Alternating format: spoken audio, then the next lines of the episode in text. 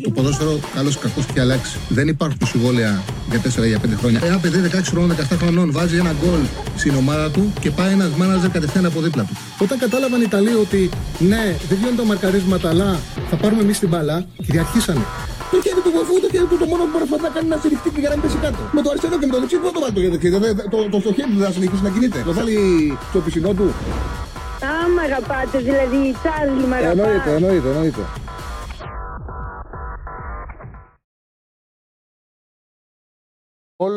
Έχουμε εμβόλυμη αγωνιστική, πολλά πράγματα να συζητήσουμε, οπότε σε λίγο θα ανοίξουμε γραμμές, να κάνουμε κουβέντα για αυτά τα οποία έχουν συμβεί. Σίγουρα ακόμα θα μας απασχολεί ο απόϊχος του ντέρμπι της Δευτέρας. Υπάρχουν όμως και τα παιχνίδια. Ο Παναθηναϊκός αύριο πάει στην Τρίπολη σε ένα πολύ σημαντικό παιχνίδι. Η ΑΕΚ με υποδέχεται τον Ατρόμητο σήμερα.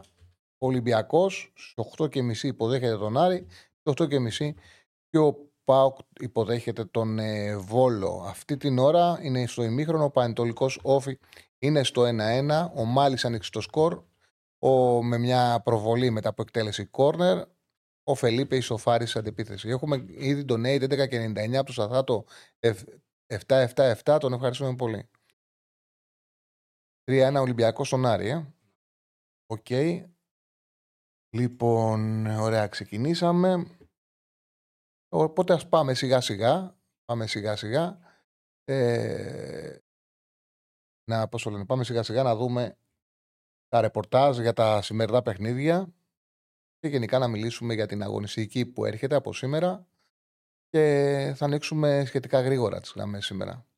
Δεν έχω πολλά να βάλω εγώ στο πρόλογο. Θα ανοίξουμε γρήγορα τις γραμμές για να συζητήσουμε παρέα. Λοιπόν, ξεκινήσουμε με τον Ολυμπιακό, με το μεγάλο παιχνίδι που έχουμε σήμερα, Ολυμπιακός Άρης, με τον Άρη του Μάντζιου που είναι αρκετά επικίνδυνος. Ή μάλλον ας βάλουμε στην αρχή το πρόγραμμα και βαθμολογία και μετά σιγά σιγά να δώσουμε εντεκάδες, πιθανές και τα ρεπορτάζ. Ναι, πάμε Στέφανε με βαθμολογία πρώτα. Είμαστε πάντα μαζί με τον Στέφανο Συναδεινό. Είναι εδώ πέρα, όχι απαραίτητος, είναι σχεδόν τα πάντα στην εκπομπή. Στέφανε. Λοιπόν, βλέπετε ότι ο Ολυμπιακός έχει πάρει προβάδισμα στη βαθμολογία και είναι πολύ σημαντικό να κερδίσει τον Άρη και να το διατηρήσει. Είχε ένα εύκολο πρόγραμμα ο Ολυμπιακός, όλα τα παιχνίδια μέσα και έχει πάρει ισοπαλία στην ΟΠΑΠ Αρένα. Πάει να παίξει στους σημάδες η Κυριακή. Είναι ένα σημαντικό ζευγάρι παιχνιδιών ώστε να κρατήσει την πρώτη θέση. Ο ΠΑΟΚ είναι δεύτερος με 10 βαθμούς, παίζει στον Βόλο. Ο Παναθηναϊκός με έναν αγώνα λιγότερο. Τρίτος με 9 βαθμούς, έχει έναν αγώνα λιγότερο. Ο Όφη έκανε και δηλώσεις ο Νταμπάσκας, ο οποίος θέλει φέτος την πρώτη εξάδα. Θέλει play-off. Έχουμε ρόστερ, είπε για play-off. Αυτός είναι ο στόχος μας. Είναι 1-1 στο Αγρίνιο. Φαίνεται ότι είναι στο χέρι του τα play-off. Ο Όφη πιστεύω ότι θα μπει. Και η ΑΕΚ με το μεγάλο διπλό που κάνει στην Λεωφόρο. Διόρθωσε αρκετά τα πράγματα από τις δύο απώλειες και κυρίως την απώλεια που είχε με το Μαρσεραϊκό. Λοιπόν, φαίνεται ότι στις τελευταίες θέσεις θα γίνει ένας χαμός. Βάλε και την άλλη κάρτα με τους 4 τελευταίους, όπου ουσιαστικά ενδιαφέρον κάνει το πρωτάθλημα το γεγονός ότι οι δύο ομάδες οι οποίες έχουν ανέβει την πρώτη κατηγορία δείχνουν ότι δεν θα πέσουν εύκολα. Και είναι πολύ σημαντικό αυτό και ο Πανσεραϊκός ξεκίνησε πάρα πολύ καλά. Δεμένη ομάδα, για τον Ανασίου το είχαμε πει από την αρχή, δεν είναι εύκολο. Δεν είναι εύκολο να υποβιβαστεί ούτε η Κυφσιά ούτε ο Πανσεραϊκός. Δεν είναι εύκολο για κάποια ομάδα φέτος να βάλει δύο ομάδες από κάτω. Έχει εμπειρία, ο Ανασίου είναι καλός προπονητής, έχει κάποιους παίκτες που κάνουν τη διαφορά σε αυτό το επίπεδο. Οπότε και η Κυφσιά θα είναι ένας δύσκολος αντίπαλος για να την ρίξεις. Θα γίνει μάχη στην ουρά, θα έχουμε πολύ ενδιαφέρον πρωτάθλημα και στα play-off και στα play-out. Πραγματικά πολύ ενδιαφέρον πρωτάθλημα. Πάμε να δούμε τις πιθανές εντεκάδες σήμερα για το μεγάλο ντέρμπι. Ναι, βάλε και το πρόγραμμα, είναι σωστό. Αυτή την ώρα παίζει Πανετολικός Όφη. Είναι στο 1-1 με τον γκολ του Μάλι για τον Πανετολικό και σοφάρισε ο Φελίπε. Στις 6 η Φυσιά Λαμία. 8.30 ΠΑΟΚ Βόλος και Ολυμπιακός Άρης. Αύριο στις 5.30 Πανσεραϊκός ΠΑΣ. 8.30 πολύ σημαντικό παιχνίδι του Παναθηναϊκού στην Τρίπολη. Και σε 9 ΑΕΚ Ατρόμητος. Για τον Ολυμπιακό γνωρίζετε όλοι ότι ο πονοκέφαλος που έχει η Ερυθρόλευκη είναι που είχε ο Μαρτίνες είναι με τον Έσε. Είναι μια πάρα πολύ σημαντική απουσία για τον Ολυμπιακό. Ουσιαστικά είναι ο ποδοσφαιριστής που μαζί του οι Ερυθρόλευκοι έχουν κάνει τα καλύτερα τους παιχνίδια. Τα καλύτερα τους παιχνίδια βελτιώθηκαν, σκλήριναν, απέκτησαν ενέργεια και δυστυχώς στο ρόσερ δεν υπάρχει κάτι αντίστοιχο. Δυστυχώς για τον Ολυμπιακό, δυστυχώς για τον Μαρτίνες. Δεν υπάρχει κάτι αντίστοιχο στο ρόσερ. Δεν υπάρχει ένας χαφ με επιθετικό μαρκάρισμα, με δυνατότητα να βγει πρώτος στην μπάλα, να κλέβει, να ανεβάζει μεσοαμυντικά τον Ολυμπιακό ψηλά, να κερδίζει μπάλες όπου αυτά τα κλεψίματα να δημιουργούν άμεσο παιχνίδι ανάμεσα στις γραμμές του Ολυμπιακού. Και εκεί είναι το πονοκέφαλο. Ο πονοκέφαλος εκεί είναι του Μαρτίνες. Πώς θα τον αντικαταστήσει. Δεν έχει και πολλές λύσεις. Αλεξανδρόπουλος θα παίξει, ο Ιμπόρα στη θέση του. Θεωρώ πάνω κάτω τα υπόλοιπα είναι γνωστά. Ο Ολυμπιακός που έχει μια πάρα πολύ καλή παράδοση με τον Άρη εντός έδρας, ανεξαρτήτως διοργάνωσης το ρεκόρ είναι 21-4-0. Αλλά στο τελευταίο παιχνίδι την είχε πατήσει στα play-off. Η ισοπαλία που πήρε ο Άρης που κόστησε την θέση του Μίτσελ, που έφερε μεγάλη αναταραχή. Χάλασε και εντελώς, ήταν χαλασμένες οι σχέσεις σε διοικητικό επίπεδο. Αυτή η ισοπαλία της χάλασε και εντελώς τις σχέσεις. Το παιχνίδι σήμερα έχει πολύ μεγάλο ενδιαφέρον από όλες τις πλευρές. Ο Ολυμπιακός, ξαναλέω, θέλει την νίκη, θέλει αυτές τις δύο νίκες για να κλείσει πρώτος αυτό το πρώτο πακέτο αγώνων για το πρωτάθλημα. Λοιπόν, πάμε να δούμε πιθανή εντεκάδα. Πασχαλάκης, αυτό το 4-2-2-2 που παίζει ο Μαρτίνες. Πασχαλάκης ανεκατά τα δοκάρια. Ροντινέι, Ρέτσος, Φρέιρε και Ορτέγκα η Οκίνη. Αυτή είναι η θέση που παίζει, είναι στον Ολυμπιακό. Ορτέγκα η Οκίνη. Το πιο πιθανό είναι να ξεκινήσει ο Ορτέγκα. Αυτός θα είναι σε βάθος χρόνου βασικός αριστερός μπακ του Ολυμπιακού. Καμαρά ή Αλεξανδρόπουλος ή Μπόρα είναι το δίλημμα του Μαρτίνες. Όσο λείπει ο Έσε, αυτό θα είναι το δίδυμο του Μαρτίνες. Θα παίζει ο Αλεξανδρόπουλος ή η Μπόρα. Η Μπόρα είναι διαθέσιμος. Ποντένσε Φορτούνης. Μασούρας Ελκαμπή. Δεν πιστεύω ότι θα έχει πάρα πολλές αλλαγές η εντεκάδα. Φαίνεται από τα ρεπορτάζ ότι θα πάει με την καλή του εντεκάδα ο Μαρτίνες για να κερδίσει σήμερα τον Άρη. Για το Μάντζιο 4-2-3-1. Ο Μάντζιος έχει τρεις απώλειες. Η μάθη βέβαια να παίζει χωρίς αυτούς πλέον. Ο Ρουπ λείπει, ο Τζούρασεκ και ο Σαβέιρο που δεν έχει ακόμα συμμετοχή.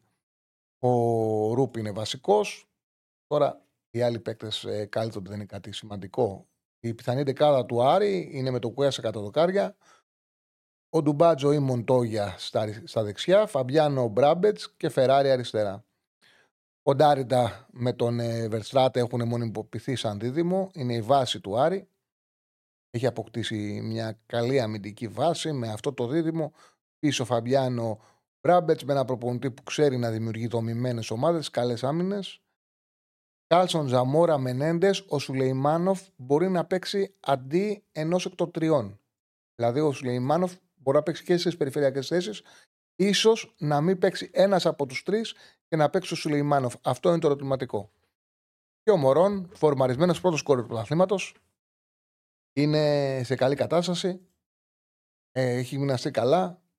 Είναι στη κορφή της επίθεσης για τον επικίνδυνο με τον Μάντζιο Άρη. Ο Μάντζιος έχει βελτιώσει πάρα πολύ την ομάδα, την ξέρει καλά. Πάρα πολύ νωρίς έδωσε στον Άρη μεσοαμυντικές λύσεις. Πάμε και για το παιχνίδι του ΠΑΟΚ με τον Βόλο. Ξεκινά την ίδια ώρα στις 8.30. Ο ΠΑΟΚ έχει και το μάτς που έρχεται την Κυριακή στη Λεωφόρο. Οπότε εδώ έχουμε ένα ερωτηματικό κατά πόσο τι rotation θα κάνει ο Λουτσέσκου, πόσες αλλαγές θα κάνει για να έχει την ομάδα του φρέσκα την Κυριακή. Βέβαια, αλλάξε πολύ την 11 του με στα Γιάννενα, ειδικά μεσοαμυντικά. Παίζει Τετάρτη, ο Παναθηναϊκός παίζει Πέμπτη στην Τρίπολη, οπότε έχει την πολυτέλεια ίσως να μην χρειαστεί να κάνει μεγάλο rotation. Από εκεί και πέρα, είναι εκτός ο ΜΕΙΤΕ που θεωρήθηκε ότι λόγω της φυσικής κατάστασης ότι μπήκε αργά στις προπονήσεις, δεν είναι σε θέση να παίξει και αυτό το παιχνίδι, τον φρεσκάρουν. Δεν έχει κάτι, απλά τον είναι εκτός. Όπως και ο Κεζιόρα. Ανέτοιμος είναι ακόμα ο Μάρκο Αντώνιο. Ακόμα είναι ανέτοιμος, δεν τον έχουμε δει. Το νέο απόκτημα φαίνεται ότι είναι επιστροφική κατάσταση. Επανέρχονται ο Εγκόγκ και ο Τσιγκάρα στην βασική εντεκάδα. Όλα δείχνουν 4-2-3-1. Κοτάρτσι κατά δοκάρια. Σάστρε δεξιά. Είναι πάρα πολύ πιθανό να παίξει στην εντεκάδα. Να δούμε και πώς θα πάει. Του Άρες η Μπάμπα στην απέναντι πλευρά. Κουλεράκης, Εγκόγκ, το κεντρικό αμυντικό δίδυμο, η βασική. Σβάμπ, Τσιγκάρα φαίνεται να είναι στον άξονα. Υπάρχει και περίπτωση να παίξει ως Ντόεφ σε μια θέση εκ των δύο. Ζίφκοβιτς, Κωνσταντέγιας, Τάισον. Αλλαγή του Τάισον μπορεί να πει ο Ντεσπότοφ. Δηλαδή, εδώ υπάρχει ένα ερωτηματικό, θα παίξει ο Τάισον ή ο Ντεσπότοφ. Όμως, εγώ θεωρώ το προηγούμενο παιχνίδι στα Γιάννενα φρέσκαρε το Ζίφκοβιτς. Τώρα μπορεί να φρεσκάρει τον Ντεσπότοφ, να είναι και οι δύο με ένα παιχνίδι βασικού στα προηγούμενα δύο, για να παίξουν και οι δύο βασικοί συλλοφόρου. Σταμάτα ή Τζίμα μπροστά. Μπορεί να παίξει και ο μικρός, να παίξει και ο Τζίμα μπροστά. Αυτή είναι η πιθανή. Είναι οι πιθανές επιλογές του Λουτσέσκου απέναντι στον Βόλο, που εδώ και ο Μπράτσος ψεύδος θα αρχίσει να έχει προβλήματα. Αγνοεί την νίκη. Το ρεκόρ, εντάξει, 3 ισοπαλίες, 13 ήττες, 16 παιχνίδια, μπορεί να τον οδηγεί, γιατί στα 10 παιχνίδια, τα 10 παιχνίδια από αυτά είναι τα play-off. Σε κάθε περίπτωση ήταν ανταγωνιστικός.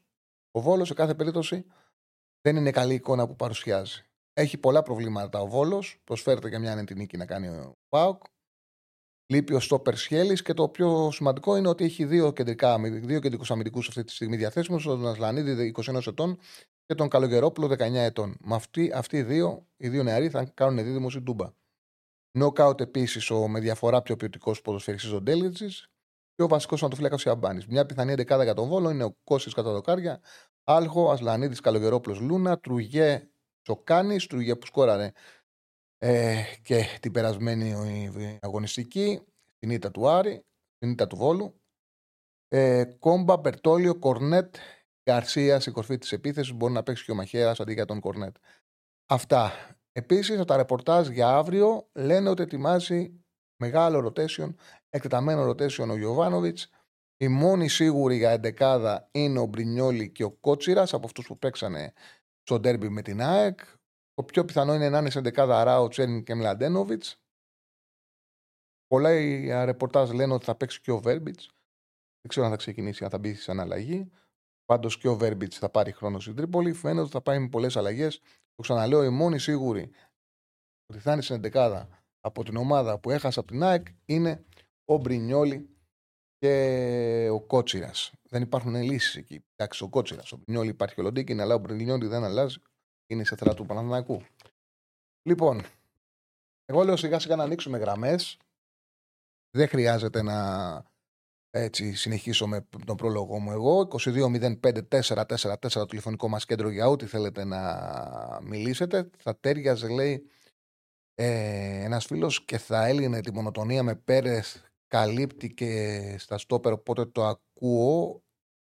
Πιθανότατα να μιλάει ο φίλος για τον Αράο, όπου εγώ θεωρώ ότι τον Αράο μπορεί να το δούμε και στο κέντρο της άμυνας από εδώ και μπρος.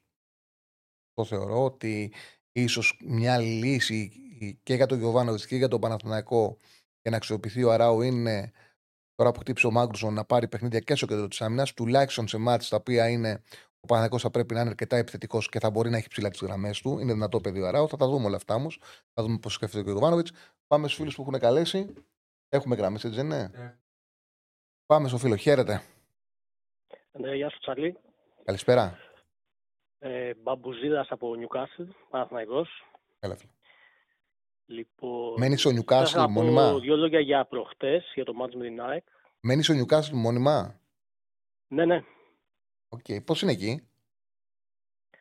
Πολύ ωραία εκεί, η ομάδα πάει καλά, όλα τέλεια. Μπράβο. Λοιπόν, εν μέρη συμφωνώ με αυτά που είπες γενικά για το μάτς. Απλά θέλω να κάνω δύο παρεμβάσεις. Η πρώτη είναι για τις κάρτες, που είπες ότι ο Ιωαννίδης τις πήρε τις κάρτες του. Εγώ θα έλεγα δεν τις πήρε όλες. Δηλαδή ο Κάρν θα πρέπει να έχει πάρει κάρτα. Τον έχει τραβήξει τον Ιωαννίδη. Και επίσης θα έπρεπε και ο Γαλανόπουλος που είπες ότι ήταν αυστηρή, ότι η πρώτη δεν ήταν, ότι μπορεί να μην ήταν. Δεν ήταν η πρώτη. Έχει κάνει όμως μέσα σε 8 λεπτά, έχει κάνει 3 φάουλ. Δεν ήταν δύο πρώτα, δεν λέει κάτι αυτό. Δεν ήταν δύο πρώτα, δεν ήταν για κίτρινη. Το τελευταίο ήταν για κίτρινη που δεν την πήρε γιατί την είχε πάρει νωρίτερα μια αυστηρή κίτρινη. Επίσης, ο Ιωαννίδης πήρε 6 φάουλ, πήρε κάτι από τους αμυντικούς. Εντάξει, οκ.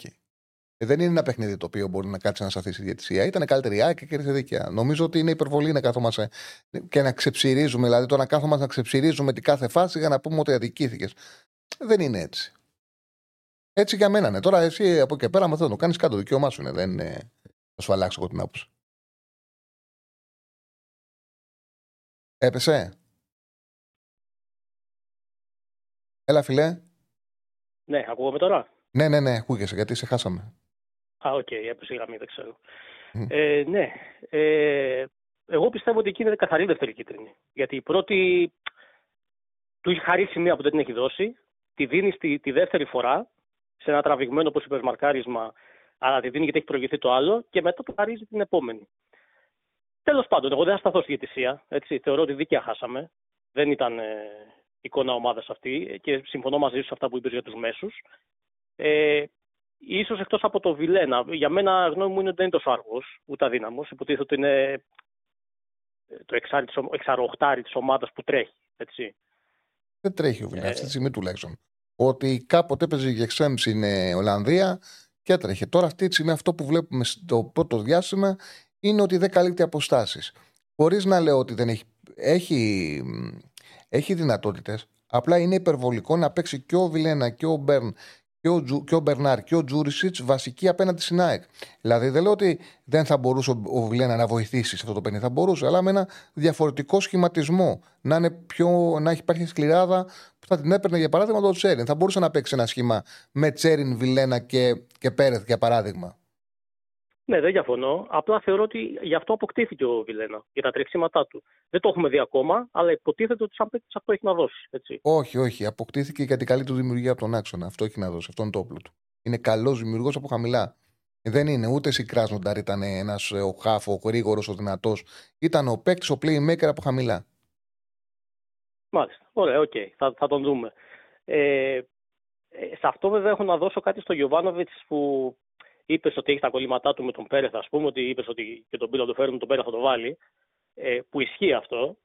Αλλά ταυτόχρονα βλέπουμε ότι έχει αντίστοιχα κολλήματα αρνητικά κιόλας. Δηλαδή, πήρε πέρυσι Τσοκάι. Πού είναι ο Τσοκάι, δεν μπορούσε να βοηθήσει ο Τσοκάι με την ΑΕΚ που λέγαμε ότι μας λείπει ενέργεια, μας λείπουν τρεξίματα. Για ποιο λόγο έχει εξαφανιστεί αυτός ο παίκτης? Σε κάτι τέτοια μάτια δεν ήταν που έπρεπε να πάρει χρόνο συμμετοχής. Εντάξει, τώρα το ρόστερ του Παναθηναϊκού είναι πάρα πολύ. Είναι πολύ πιο μεγάλο, πολύ πιο γεμάτο. Δηλαδή δεν έπαιξε ο Αράο, ο οποίος είναι ένας παίκτης που πραγματικά μπορεί να κάνει τη διαφορά, μπορεί να βοηθήσει. Έχει ποιότητα. Δηλαδή έχει καλύτερους παίκτες να συζητάμε που δεν παίζουν για να λέμε για τον Τζοκάι. Όταν έχει μείνει εκτός ο Τσέριν, όταν έχει μείνει εκτός ο Αράο, θα ήταν υπερβολικό να δούμε τον Τζοκάι, γιατί θεωρώ ότι είναι μπροστά άλλοι αυτή τη στιγμή. Ωραία, βγάζουμε έξω αυτόν. Ο Κλέν Χέισλερ. Τον είδαμε με τη Μαρσέη, έτσι, είχε και συμμετοχή στον γκολ. Μπήκε και στον επαναληπτικό, έβαλε και το πέναλτι του, βοήθησε την ομάδα. Γιατί εξαφανίστηκε αυτός ο παίκτης, ο οποίος επίσης θα μπορούσε να βοηθήσει τα χάφη με τα τρεξίματά του και να απειλήσει και επιθετικά. Θεωρώ δηλαδή ότι ο Γιωβάνοβιτς λίγο δεν τους εμπιστεύεται. Ο Γερεμέγεφ πάλι, και αυτός έκανε καλή προετοιμασία, χάθηκε μετά. Και γίνεται τώρα συζήτηση, ας πούμε, για το Σπόραρ. Δεν θα έπρεπε να είχε πάρει ευκαιρίες. Δεν λόγω να βγει ο Ιωαννίδης, έτσι, που δεν βγαίνει με τίποτα από την 11, αλλά να πάρει χρόνο συμμετοχής. Δεν ξέρω, εγώ θεωρώ ότι το έχει αδικήσει ο Γιωβάνοβιτς σε κάποιους παίκτες. Ο Γερεμέγεφ, όντως, δεν είναι τόσο καλός ο Σπόραρ όσο ο τρίτος φορ να είναι εξαφανισμένος. Δηλαδή, δεν να πεις ότι ο Σπόραρ πετάει αυτή τη στιγμή για να εξαφανιστεί εντελώς ο τρίτος φορ. Ελπίζω να τον δούμε, γιατί πραγματικά το παιδί είναι κρίμα δηλαδή να έρθει στην Ελλάδα και να μην πάρει την ευκαιρία του. Και να φύγει δηλαδή χωρίς να τον έχουμε δει. Θα δούμε. Και εγώ πιστεύω ότι θα το χρησιμοποιήσει σε βάθος χρόνου, θα το δούμε σε ένα παιχνίδι λεωφόρο με μια έτσι ομάδα η οποία δεν είναι τίποτα το ιδιαίτερο. Και από εκεί και πέρα, άμα αξίζει, μπορεί ο Γιωβάνοβιτς να τον πάει λίγο πιο ψηλά. Γιατί ο Σπόραρ δεν πετάει. Γι' αυτό το λόγο το λέω κιόλας. 1000 φορές να παίζει ο Γερεμέγεφ παρά ο Σπόραρ, φυσικά. Εντάξει. Έγινε Τσάρι, ευχαριστώ πολύ. Ευχαριστώ πάρα πολύ, φίλε μου. Λοιπόν, να ανεβάσω και την εκπομπή στο Instagram. Το λεπτό. Έχουμε γραμμή, Στέφανε. Έχουμε. Και να πάμε στον επόμενο φίλο. Βάζω και. Βάλε. Ωραίος. Λοιπόν, πάμε στον επόμενο φίλο. Χαίρετε. Χαίρετε, φίλε. Καλησπέρα. Καλησπέρα. Πρώτη φορά παίρνω. Καλορίζικος. Καλησπέρα. Καλορίζικος, φίλε μου. Ναι, ναι. Χαίρομαι. Δημήτρης, ΑΕΚ. Έλα. Αυτό που ήθελα να πω ήταν για το... Βασικά να σχολιάσω, ήθελα πρώτα αυτό με το πανό που έγινε. Για λίγα δευτερόλεπτα να το πω. Εγώ θεωρώ γενικότερα υπάρχει μια υποκρισία. Δηλαδή, ένιωσα βασικά ότι και πολλοί δημοσιογράφοι και πολλοί φίλοι του Παναθηναϊκού το είπαν απλά για να το πούνε. Δηλαδή, δεν θεωρώ ότι το ένιωθαν όλο αυτό. Άλλο το, δηλαδή με την έννοια ότι δεν τους εξέφραζε σίγουρα το πανό, αλλά κάποιοι δημοσιογράφοι ένιωθαν ότι το είπαν απλά για να το πούνε, γιατί έπρεπε να το πούνε. Δεν νομίζω ότι υπάρχει κάποιος άνθρωπος που δεν είδε το πανό και ένιωθε άβολα, ένιωθε άσχημα, ότι τον ενόχλησε. Είναι ξεκάθαρο αυτό. Ναι, τώρα... εγώ με άλλη έννοια το ανέφερα αυτό. Αυτό το οποίο μπορεί να συμβαίνει είναι ότι, okay, σου λένε, μπορεί κάποιοι άνθρωποι να μην θέλουν να μπλέξουν μαζί τους και είναι και λογικό. Είναι και λογικό. Ναι, αλλά δεν είναι 50% άτομο, Τσάρλι, να ξέρεις. Δηλαδή, μιλάμε για μια μερίδα παδών που ήταν όλη θύρα 13 και ανεβάζει το πανό. Έπιανε από τη μία κερκίδα μέχρι την άλλη. Δεν μπορεί δηλαδή 500 άτομα να μην συμφωνούν και να ανέβει και αυτό το πανό. Τέλος πάντων, κλείνει την παρένθεση. Τι να σου πω, ρε φίλε, δεν το ξέρω.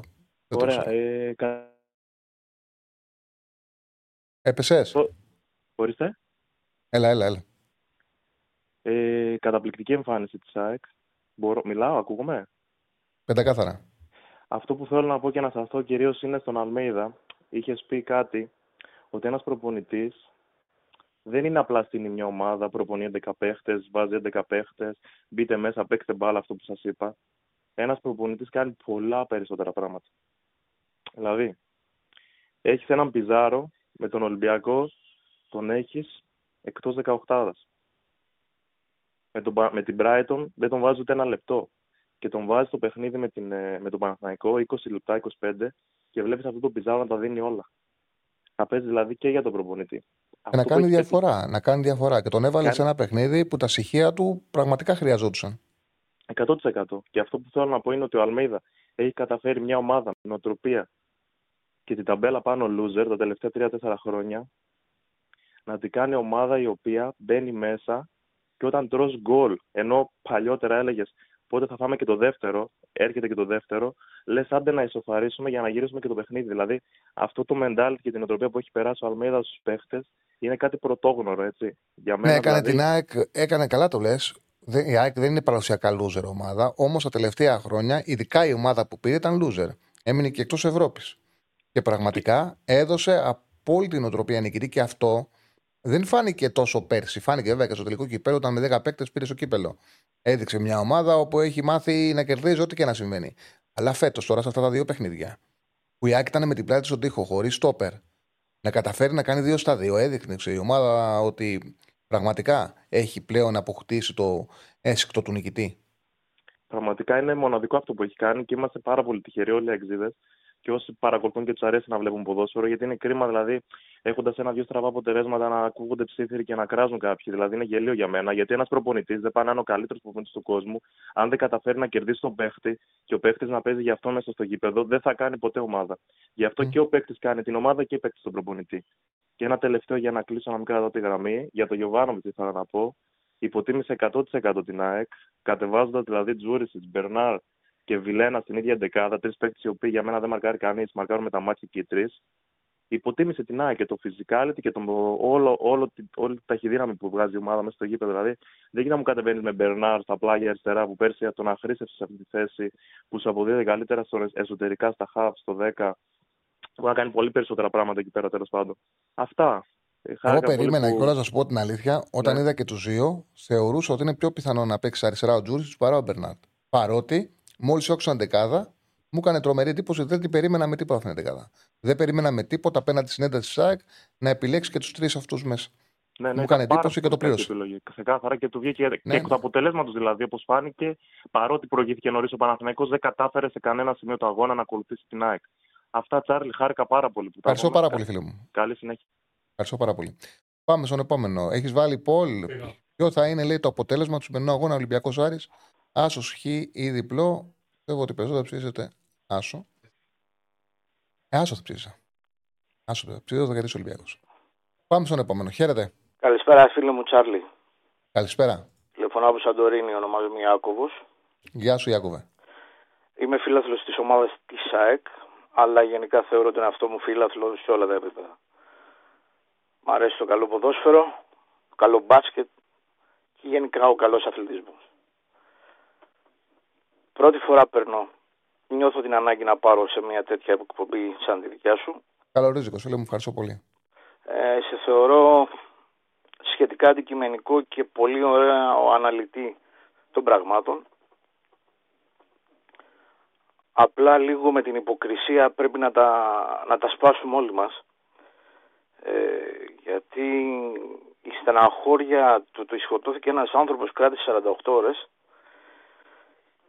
και η τόλμη του να ανεβεί ένα πανό για τους δολοφόνους του, τους εικάζω δολοφόνους τους, δεν ξέρω, η δικαιοσύνη θα αποφανθεί, θεωρώ ότι είναι μεγαλύτερη υποκρισία που υπάρχει στο ελληνικό γύρνεσθε και στο ποδόσφαιρο και στα μίντια και σε όλους μας. Δεν υπάρχει περίπτωση να μην ήξερε καμία διοίκηση του Παναθηναϊκού ή κανένας οργανισμός ότι αυτό το πανό θα βγει. Το ξέρανε. Δεν υπάρχει περίπτωση καμία διοίκηση, κανένας Παναθηναϊκός να μην ήξερε ότι αυτοί οι άνθρωποι θα κατέβουν φορά παρτίδα. Καλά, άσε το κανένας Παναθηναϊκός, γιατί δεν μπορεί να πάει ο Παναθηναϊκός από το σπίτι του να φύγει και να κατεβάσει τον πάνω των άλλων. Δεν είπα εγώ. Η διοίκηση έχει ευθύνη. Δεν μιλάω για τους φιλάθλους. Ναι. Η διοίκηση έχει ευθύνη. Δεν μιλάω για τους φιλάθλους, μιλάω για τον οργανισμό. Ναι, ναι. Ο οργανισμός Παναθηναϊκός είναι ένας οργανισμός αθλητικός, επιχείρηση. Εντάξει, ναι, η διοίκηση έχει ευθύνη. Ασφαλώς και έχει ευθύνη. Όλες οι διοικήσεις διαχρονικά λοιπόν ας σταματήσουν να κουμπώνουν τους φανατικούς με αδραγαθήματα και υποχρεώσεις που έχουν να βγάλουν σε άλλα θέματα των οργανισμών και ας αποφασίσουν τι θέλουν. Θέλουν ένα ποδόσφαιρο το οποίο να είναι γιορτή όπως το αντιμετωπίζουν οι φίλαθλοι του Μπράιτον και έτσι όπως θα πρέπει να το αντιμετωπίζουν μέσα στο Καρεσκάκι και μέσα στη Νέα Φιλαδέλφια, διότι τα καινούρια γήπεδα αποτελούν και πόλους έλξης οικονομικούς. Λέω εγώ τώρα. Ή μας βολεύει να έχουμε και τους στρατούς μας για να πιέζουμε όπου πρέπει να πιέζουμε και να κάνουμε ό,τι είναι να κάνουμε και να γυρνάμε το βλέμμα από την άλλη. Όλοι μας. Χωρίς να σου λέω ότι έχεις άδικο, γιατί η βάση της σκέψης είναι λογική και είναι σωστή. Στη συγκεκριμένη περίπτωση, η διοίκηση του Παναθηναϊκού βρίσκεται σε μια ομοιρία. Δηλαδή, οι σχέσεις τους δεν είναι όπως οι περιγράφεις. Αυτή την εποχή. Δεν λέω ότι μπορεί να μην είχε υπάρξει στο παρελθόν. Δεν λέω ότι δεν μπορεί να ξανασυμβεί έτσι στο μέλλον. Λέω για αυτή την εποχή. Θα συμφωνήσω μαζί σου, αλλά καταλαβαίνεις ότι δεν πάει μόνο για τον Παναθηναϊκό αυτό. Ναι. Γι' αυτό σου πάω ότι η βάση της σκέψης σου είναι σωστή. Μίλησα για το συγκεκριμένο. Ξέρεις πολλά χρόνια τώρα που ασχολείσαι με τον χώρο περισσότερο από ότι εμένα. Εγώ απλά παρατηρώ. Πού χρησιμεύουν όλοι αυτοί οι άνθρωποι που τους ονομάζουμε οπαδούς φανατικούς ή οργανωμένους. Αν ήταν έτσι οι οργανωμένοι φίλαθλοι, θα έπρεπε να πάνε στη δεκαετία του 70 στην Αγγλία να δουν πώς είναι οργανωμένοι φίλαθλοι. Απλά αυτοί οι άνθρωποι εκφράζουν μια πολιτική κατάσταση που κάποιος θέλει να περάσει για κάποιο λόγο. Αποκλείεται κανένας από αυτούς τους ανεγκέφαλους, γιατί πρόκειται για ανεγκέφαλοι, δεν είναι να το συζητάμε, να είχε ούτε καν την ιδέα να κάνει κάτι τέτοιο. Να σου πω, φίλε. Αυτό λοιπόν, συγγνώμη τώρα που κάνω βαρέ. Όχι, δεν μπορείς να το πω. Είναι κάτι, είναι ένα θέμα το οποίο δεν μπορεί να το αποφύγει ο κόσμος και να το συζητήσει. Εννοείται να συζητηθεί. Ασφαλώς, δεν γίνεται να μην συζητηθεί. Να ξεβρακωθούμε κι εμείς μπροστά στην αλήθεια, ρε γάμο του. Καταλαβαίνω ότι κάποιοι και εσείς βιοπορείτε στα πολλά αυτά, αλλά ο αθλητισμός και οποιαδήποτε κουλτούρα στην Ελλάδα δεν θα αλλάξει με το να τα πλάνα λέμε. Ναι, ήταν ας πούμε, πώς να το πω ρε παιδί μου, με το να καρακτηρίσει. Κοίταξε, θέλω να μιλήσω με ειλικρινία. Ναι. Το πρόβλημα της βίας δεν μπορώ να τη λύσεις ούτε εσύ, δεν μπορώ να το λύσω ούτε, δεν μπορώ να το λύσεις εσύ, δεν μπορώ να το λύσω ούτε εγώ. Δεν γίνεται. Αυτό που μπορεί να κάνει ο καθένας, αυτή είναι η άποψή μου τουλάχιστον. Μπορεί να είναι σωστή, μπορεί να είναι λαθασμένη, εγώ έτσι το σκέφτομαι. Ναι. Εγώ δεν θεωρώ ότι έχω τη δύναμη. Δεν έχω τη δύναμη, δεν φτάνει μέχρι εκεί τη δύναμή μου να μπορέσω να προσφέρω κάτι στο να λυθεί η βία. Αυτό που μπορώ να κάνω είναι στο δικό μου χώρο, πάντα, αυτό που μπορώ εγώ να προστατεύσω, να προσπαθώ να το προστατεύω. Δηλαδή, όσον έχει να κάνει με την εκπομπή μου, όσο έχει να κάνει με τα γραπτά μου κείμενα, όσον έχει να κάνει με την ποιότητα που κάνω τη δουλειάς μου, αυτό μπορώ να κάνω. Ο καθένας μπορεί να κάνει μέχρι εκεί που το επιτρέπει το χέρι του. Δεν πιστεύω ότι έχω τη δύναμη να λύσω το πρόβλημα του χουλιγανισμού. Μπορώ να προσφέρω ένα μικρό λιθαράκι με τον τρόπο που κάνω τη δουλειά μου και εγώ πιστεύω ότι αυτό το κάνω. Συγγνώμη που σε διακόπτω, αλλά όχι. Δεν μιλάω για εικόνα και audio βίντεο, δεν είδα ούτε ένα κείμενο από ούτε έναν έγκριτο δημοσιογράφο ή άκριτο ή whatever να αναλύει μέχρι εκεί που δεν εκτίθεται. Καταλαβαίνεις τι εννοώ. Μην ξέρω αμόνοι, κατά πόσον ρε παιδί μου μπορεί ο καθένας να έχει το απόλυτο ρεπορτάζ γι' αυτό. Ένα κείμενο, δεν χρειάζεται καν ρεπορτάζ. Δεν χρειάζεται ρεπορτάζ για μια τέτοια κίνηση. Του να αναλύσεις την παθογένεια αυτή διαχρονικά. Θεωρώ ότι απλά στουρθοκαμιλίζουμε γιατί όπως είπες δεν μπορούμε να το αλλάξουμε και εφόσον δεν μπορούμε να το αλλάξουμε το περνάμε στο τριβδόμαυδο της επικαιρότητας. Είναι κρίμα σε μια ανάταση του ελληνικού ποδοσφαίρου τα τελευταία 2 χρόνια είναι κρίμα να αφήνουμε να συμβαίνουν τέτοια πράγματα. Άδικο δεν έχεις. Ευχαριστώ πάρα πολύ. Εγώ σε ευχαριστώ και συγγνώμη για τον χρόνο που κατανάλωσα. Όχι, μίλησες πολύ ωραία. Γιατί. Να είσαι καλά, φίλε μου. Λοιπόν, από ό,τι βλέπω στο chat μεταξύ τους συζητάνε. Ναι.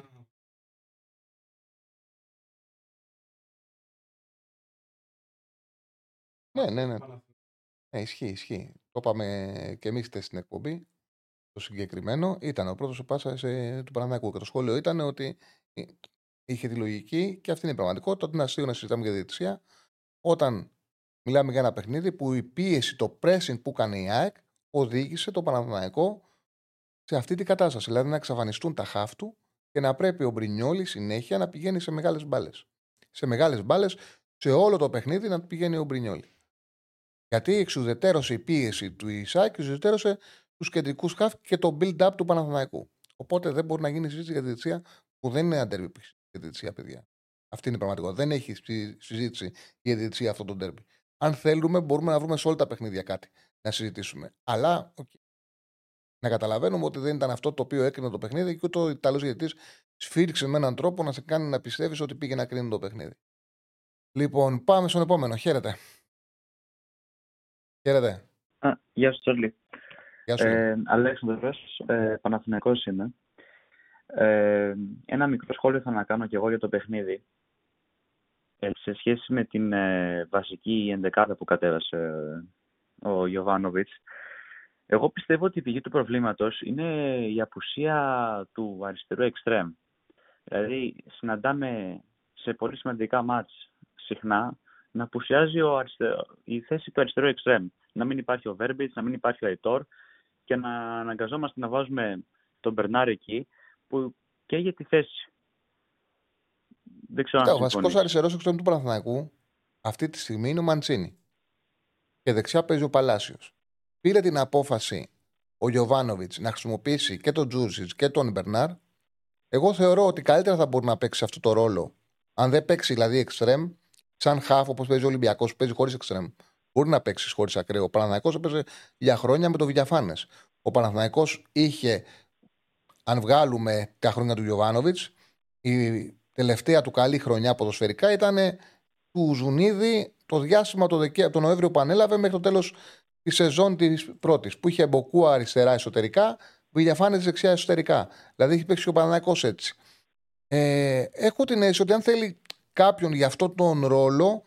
Είναι προτιμότερο ο Τζούρις από τον Μπερνάρ. Σε κάθε περίπτωση δεν ταιριάζει το παιχνίδι για, αυτό το...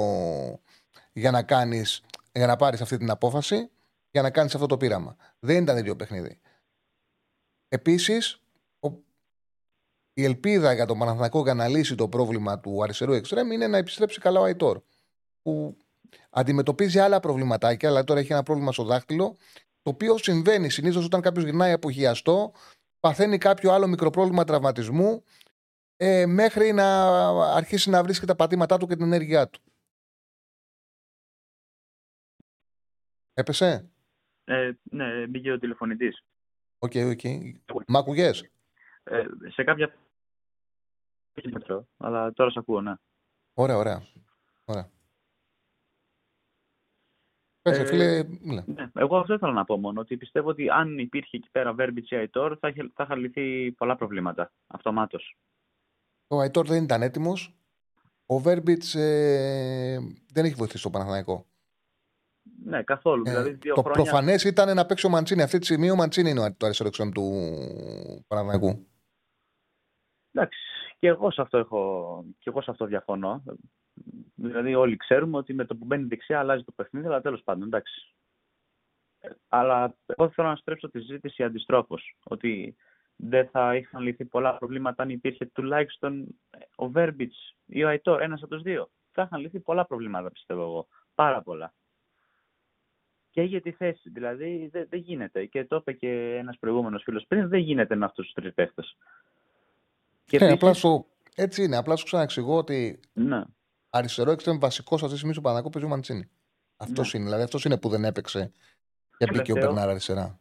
Ναι. Και κάτι τελευταίο.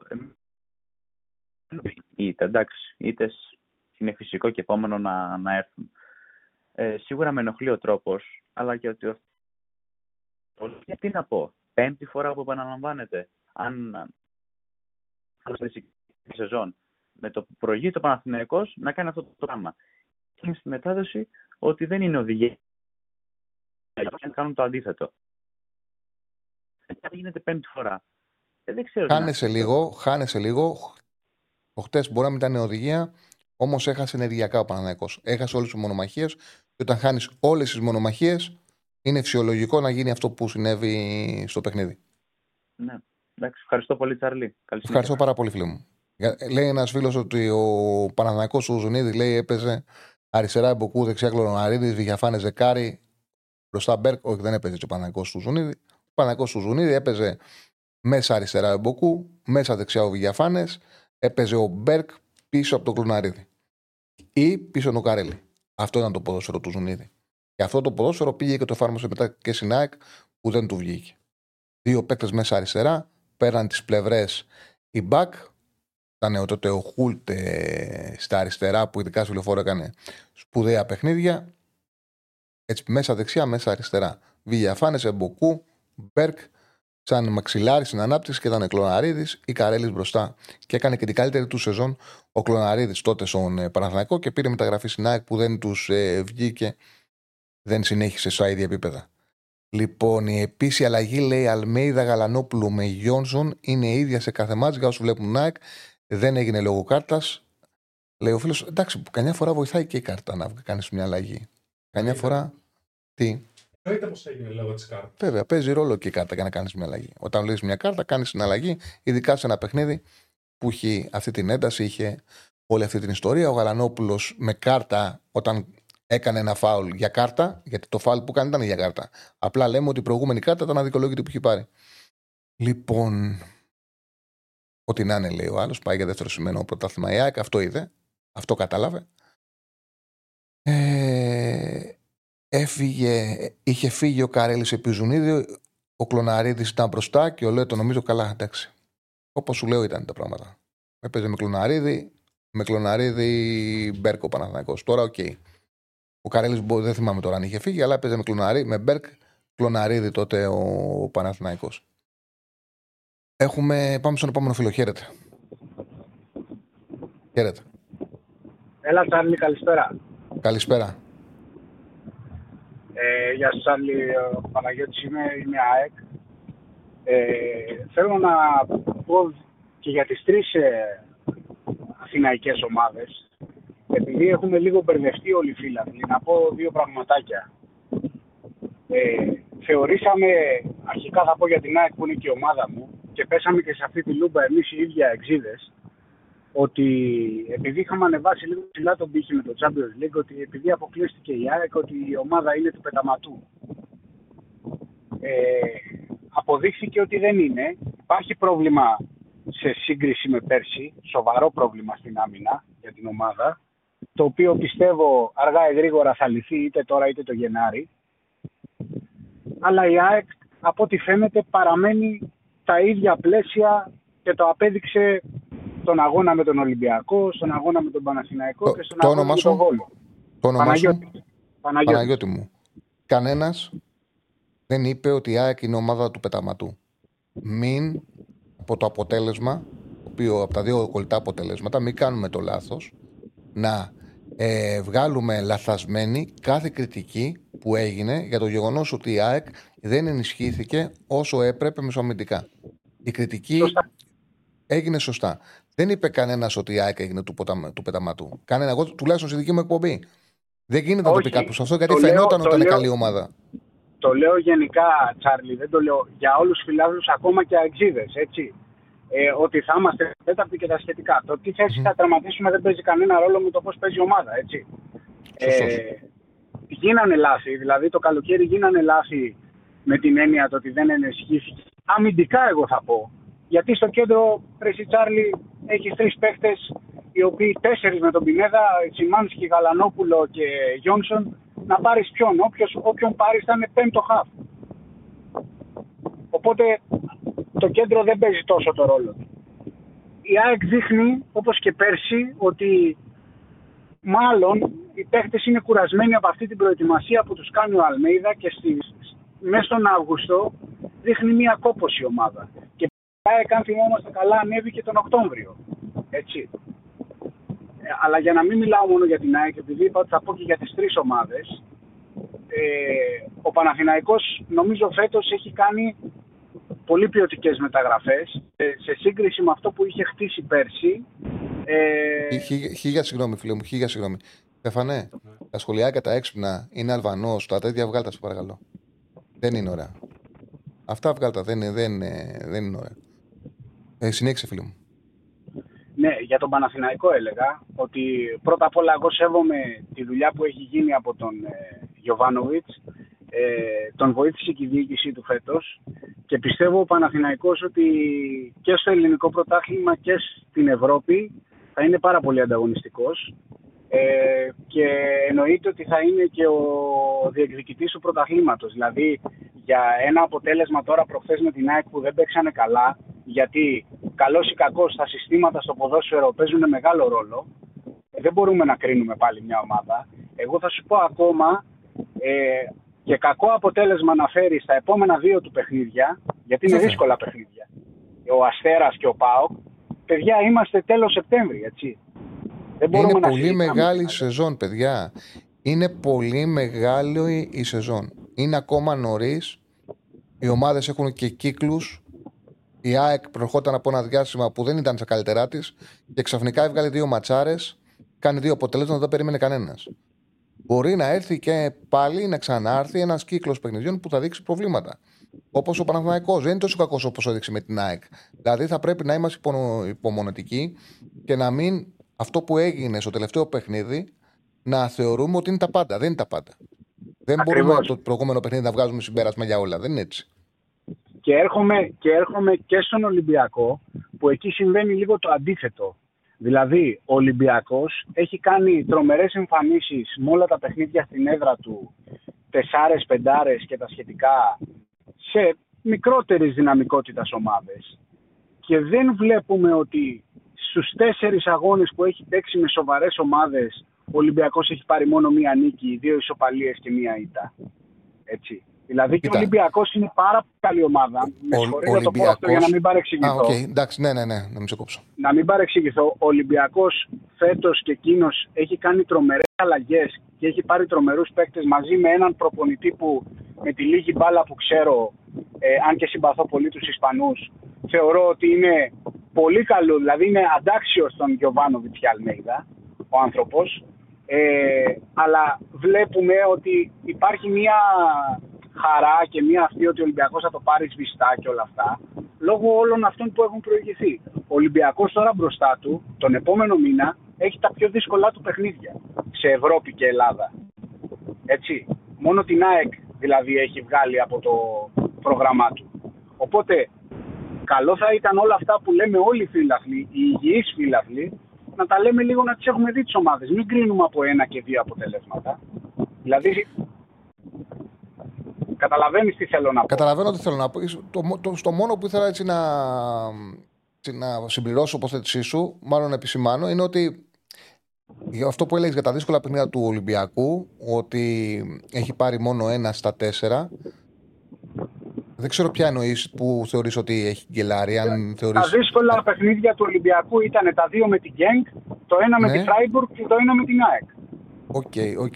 Απλά εγώ νιώθω ότι ο Ολυμπιακός όταν μπήκε ο Έσε έγινε πολύ καλύτερη ομάδα. Με την Φράιμπουργκ έπαιξε ρόλο ο τραυματισμός του, έπαιξε ρόλο ότι και αμυντικά έχει θέματα και στο διάστημα μέχρι να έρθει ο ΕΣΕ, ο Ολυμπιακός δεν ήταν αυτός που έγινε μετά. Γι' αυτό το λόγο λέω ότι είναι πονοκέφαλος, είναι πρόβλημα η απουσία του ΕΣΕ και είναι πρόβλημα φυσικά το ότι μεσοαμυντικά στηρίζεται τόσο πολύ σε έναν ποδοσφαιριστή. Αυτό είναι πρόβλημα πάντα για μια ομάδα. Στον Ολυμπιακό αυτή τη στιγμή είναι μια νέα ομάδα, συμβαίνει αυτό. Και στην ΑΕΚ δεν συμβαίνει, Τσάρλι, δεν βλέπεις όταν λείπει ο Γκαρσία τι γίνεται. Στον Παναθηναϊκό τα ίδια όταν λείπει. Όταν λείπει ο Ιωαννίδης, όταν δεν παίζει ο Ιωαννίδης, είναι άλλη ομάδα. Είναι κακό που και οι τρεις ομάδες στηρίζονται σε έναν-δυο παίκτες. Βέβαια, ο Ολυμπιακός έχει και το Φορτούνι, έτσι, μην λέμε τώρα. Εγώ είπα για τη μεσοαμυντική του λειτουργία. Για τη μεσοαμυντική του λειτουργία στηρίζεται πάρα πολύ στον Ες. Τους ζένει πάρα πολύ, τους κάνει πιο γρήγορους μεσοαμυντικά, πιο σκληρούς. Ευχαριστώ πάρα πολύ. Ευχαριστώ πολύ. Να είσαι καλά, να είσαι καλά. Για ένα φίλο. Ναι, για ένα φίλο που είπε για τον Μάγνουσον, αν επηρεάσει τους άλλους παίκτες και ότι οι χιαστοί δεν μπορούν να είναι τυχαίοι σε μια ομάδα, οι χιαστοί. Τόσο ρε παιδί μου, αν υπάρχει ένα πολύ κακό γήπεδο το οποίο δεν υπάρχει στην Φόρα Αλεξάνδρας, είναι τυχαίο γεγονός. Δεν είναι θλάση. Για μια θλάση μπορεί να μιλήσεις και να πεις δεν είναι τυχαία.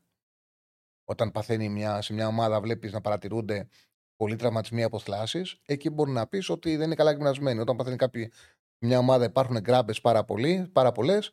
Λες δεν είναι καλά γυμνασμένη η ομάδα. Ο χιαστός είναι τυχαίο. Είναι ένα άτυχο μάλλον γεγονός ο χιαστός. Έτσι. Δεν νομίζω ότι έχει να κάνει με τον τραυματισμό του Μάκρουσον. Έχω την αίσθηση ότι είναι αυτό που είπε ο Γιωβάνοβιτς, ότι έχασε ο Παναθηναϊκός όλες τις μονομαχίες. Ο Γιωβάνοβιτς πάντα μιλάει στοχευμένα στο τέλος. Απλά αυτό που συνέβη είναι ότι είχε ευθύνες που χάθηκαν οι μονομαχίες. Δεν μπορούσε αυτή η ομάδα να πάρει μονομαχίες από τους αντιπάλους τους. Η ΑΕΚ παίζει με ένταση, με πάρα πολύ ψηλή ένταση και έβαλε αργούς παίκτες πάνω τους. Το στοίχισε. Πάμε στον επόμενο. Χαίρετε. Χαίρετε. Καλησπέρα. Συμφωνώ για το φίλο που λέει δεν κρίθηκε δίκαια ο Ζουνίδης. Να, συμφωνώ. Έκανε όμως και αυτός το επαγγελματικό λάθος να πάει σε μια ομάδα που την προηγούμενη χρονιά είχε κάνει υπέρβαση. Έλα, φίλε μου. Γεια σου. Θέλω να πω για το σημερινό παιχνίδι του Ολυμπιακού. Καταρχάς, Αλνί μου, ο Αργύρης. Έχουμε ξαναμιλήσει πριν κάτι μέρες. Ήταν η θέση μου ότι ο Ιμπόρα είναι αργός, ότι θα σπάσει ο Παναθηναϊκός μετά τα Χριστούγεννα και ότι να δω την ΑΕΚ μετά τα ευρωπαϊκά παιχνίδια. Τέλος πάντων, συνεχίζει να είναι η ίδια η θέση μου, δεν αλλάζει. Ότι θέλω να δω, ας πούμε, ο προηγούμενος φίλαθλος της ΑΕΚ με βοήθησε σε αυτό. Ότι βρίσκουν μια συνεχή, ας πούμε, στενοχώρια. Αχ, μας φταίει η Ευρώπη, αχ, μας φταίνουν τα επαναλαμβόμενα σκληρά παιχνίδια. Αυτό με ικανοποιεί. Και κάτι ακόμα, ότι κανένας Ολυμπιακός δεν είπε ποτέ, δεν έχει ούτε σε συναποχή βγει, μα και γενικότερα, πει ότι η ΑΕΚ δεν μετράει κάτι. Εμείς, αν λέμε ότι θα βγούμε πρωταθλητές, όπως το λέω και εγώ, είναι για το λόγο ότι έχουμε έφτασε ρί. Είναι σαν να πάρει έναν άνθρωπο που πρέπει 100 μέτρα. Φίλε, σε χάσαμε. Σε χάσαμε. Κάτι έκανε, σε χάσαμε. Ναι, μην είναι σταθερός. Ωραία. Λέω με λίγα λόγια, είναι σαν να πάρει έναν επαγγελματία που, ας πούμε, ο Ολυμπιονίκης μας που πηδάει πάρα πολύ καλά. Και να το πεις τι θέση θα βγεις και να σου πει πρώτος. Αυτό που λες είναι κατανοητό και λογικό. Πάντα η ομάδα η οποία παίρνει πιο πολλές φορές το πρωτάθλημα έχει τις περισσότερες πιθανότητες. Ασφαλώς ο Ολυμπιακός με το σερί που έχει περισσότερες πιθανότητες. Παίζει ρόλο. Βλέπουμε και το αγωνιστικό όμως. Γιατί υπάρχει πρωταθλήτρια πέρσι που είναι σε καλύτερη κατάσταση αυτή τη στιγμή.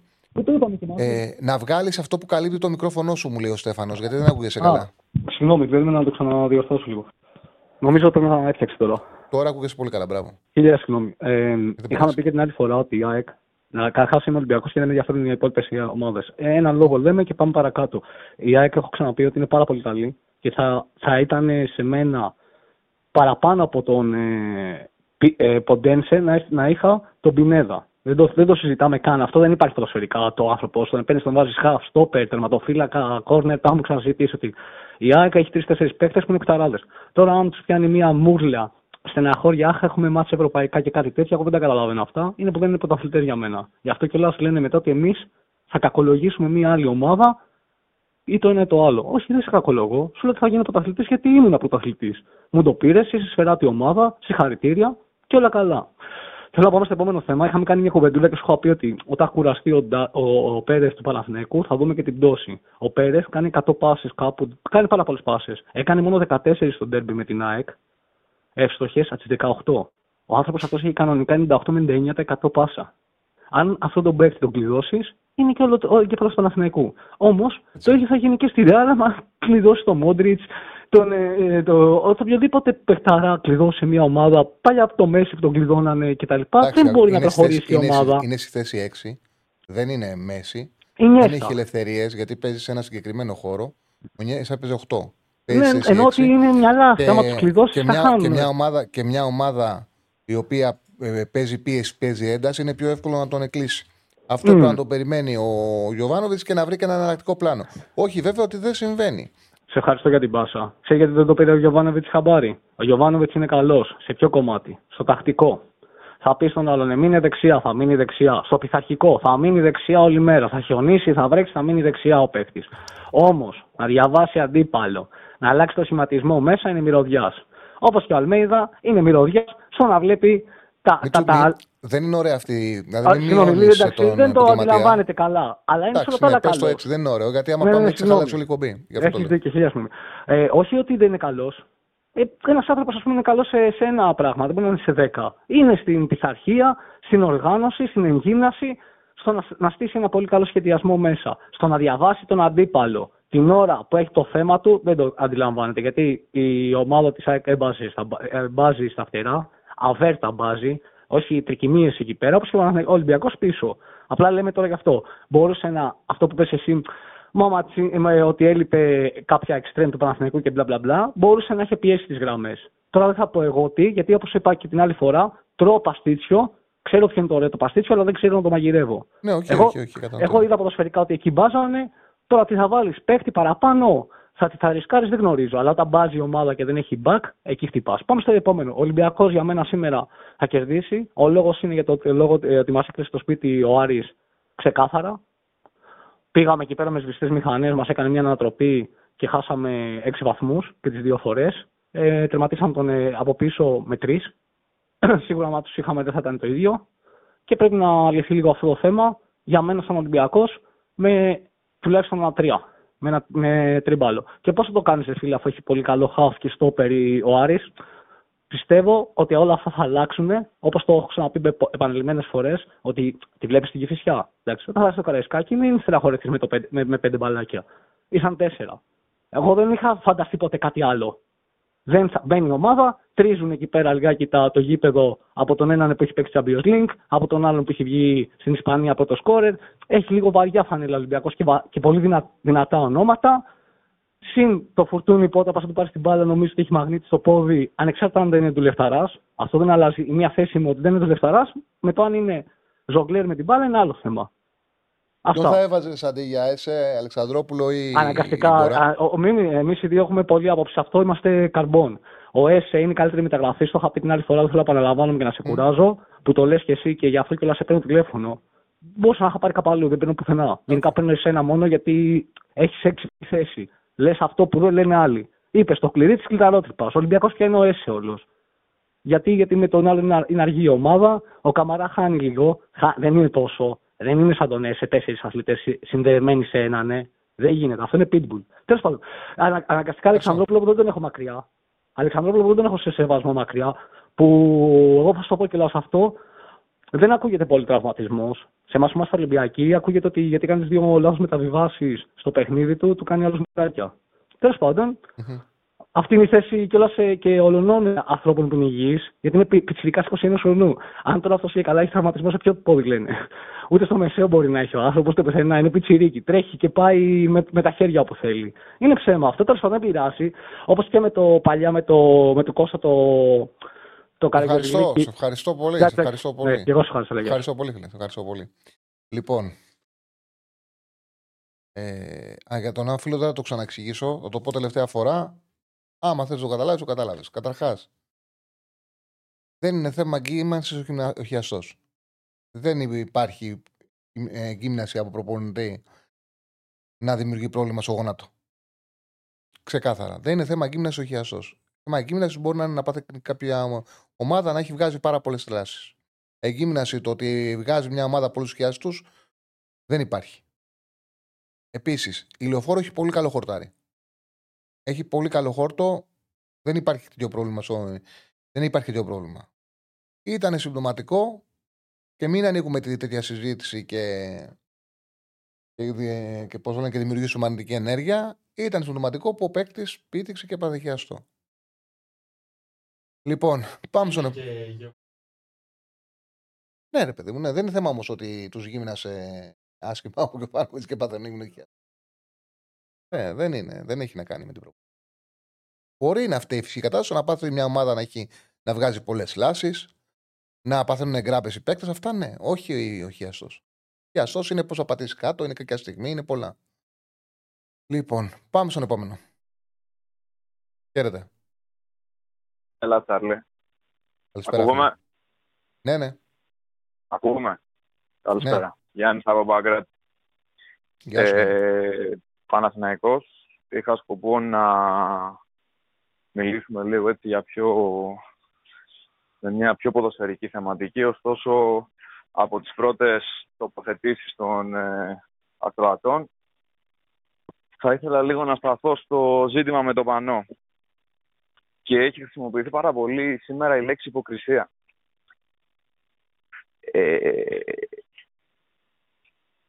Το ζήτημα με το πανό και το ζήτημα με τη λέξη υποκρισία πρέπει να προσεγγιστεί λίγο πιο βαθιά, Τσάρλι.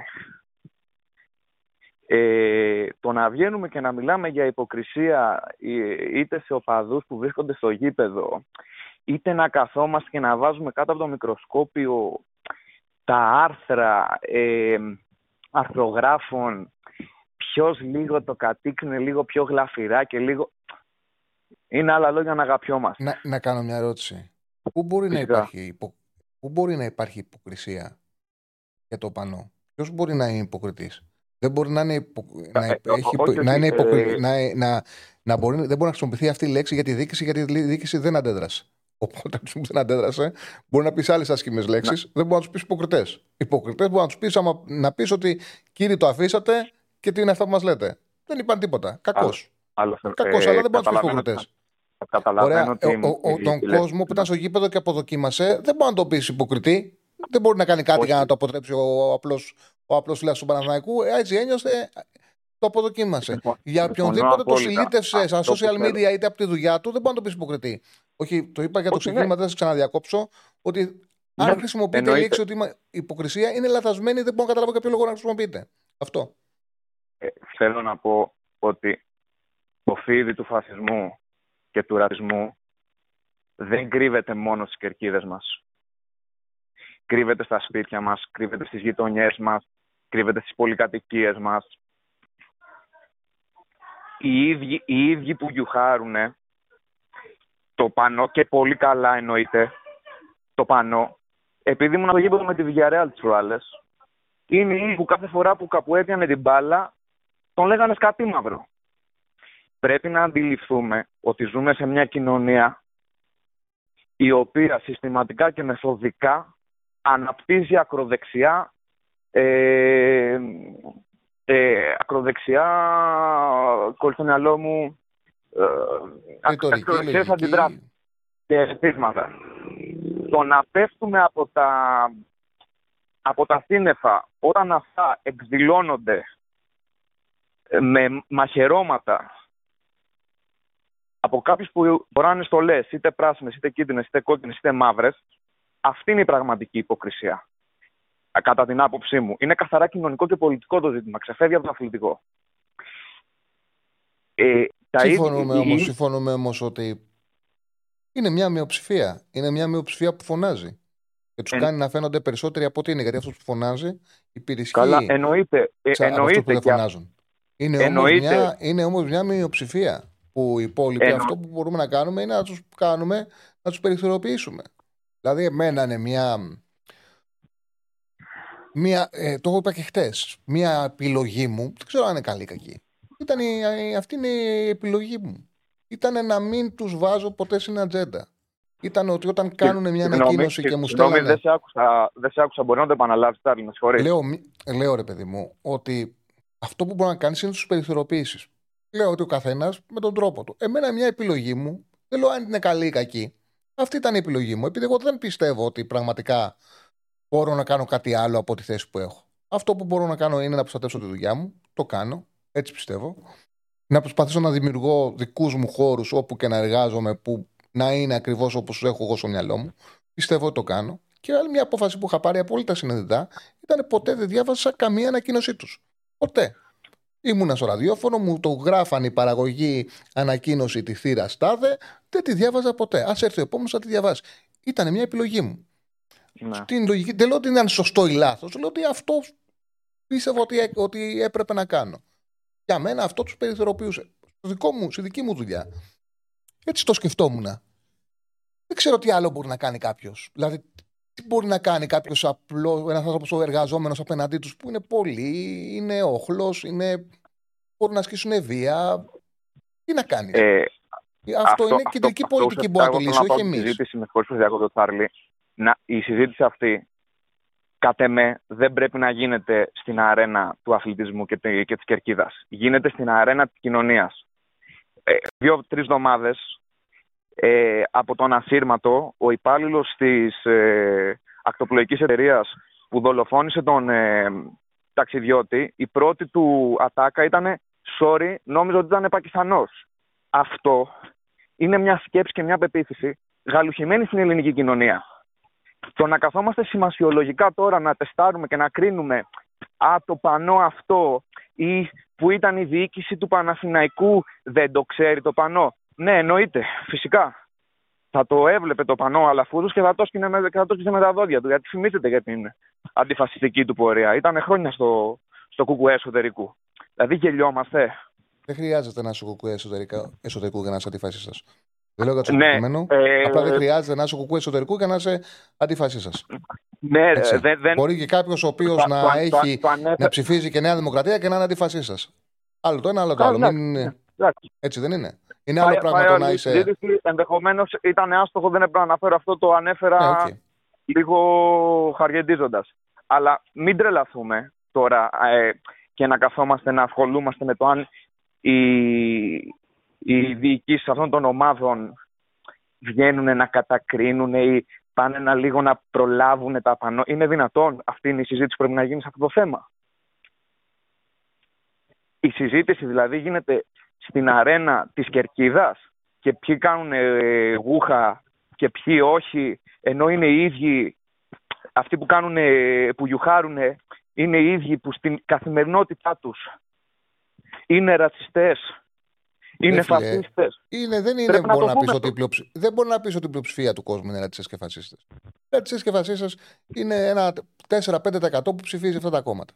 Όπου υπάρχουν. Ασφαλώς υπάρχουν κάποιοι άνθρωποι. Το 4 και το 5 από πού προέκυψε? Συγγνώμη τώρα για να διαφωνήσετε εδώ πέρα. Πόσο παίρνει η Χρυσή Αυγή, πόσο πήραν οι Σπαρτιάτες, πόσο πήραν αυτά τα κόμματα.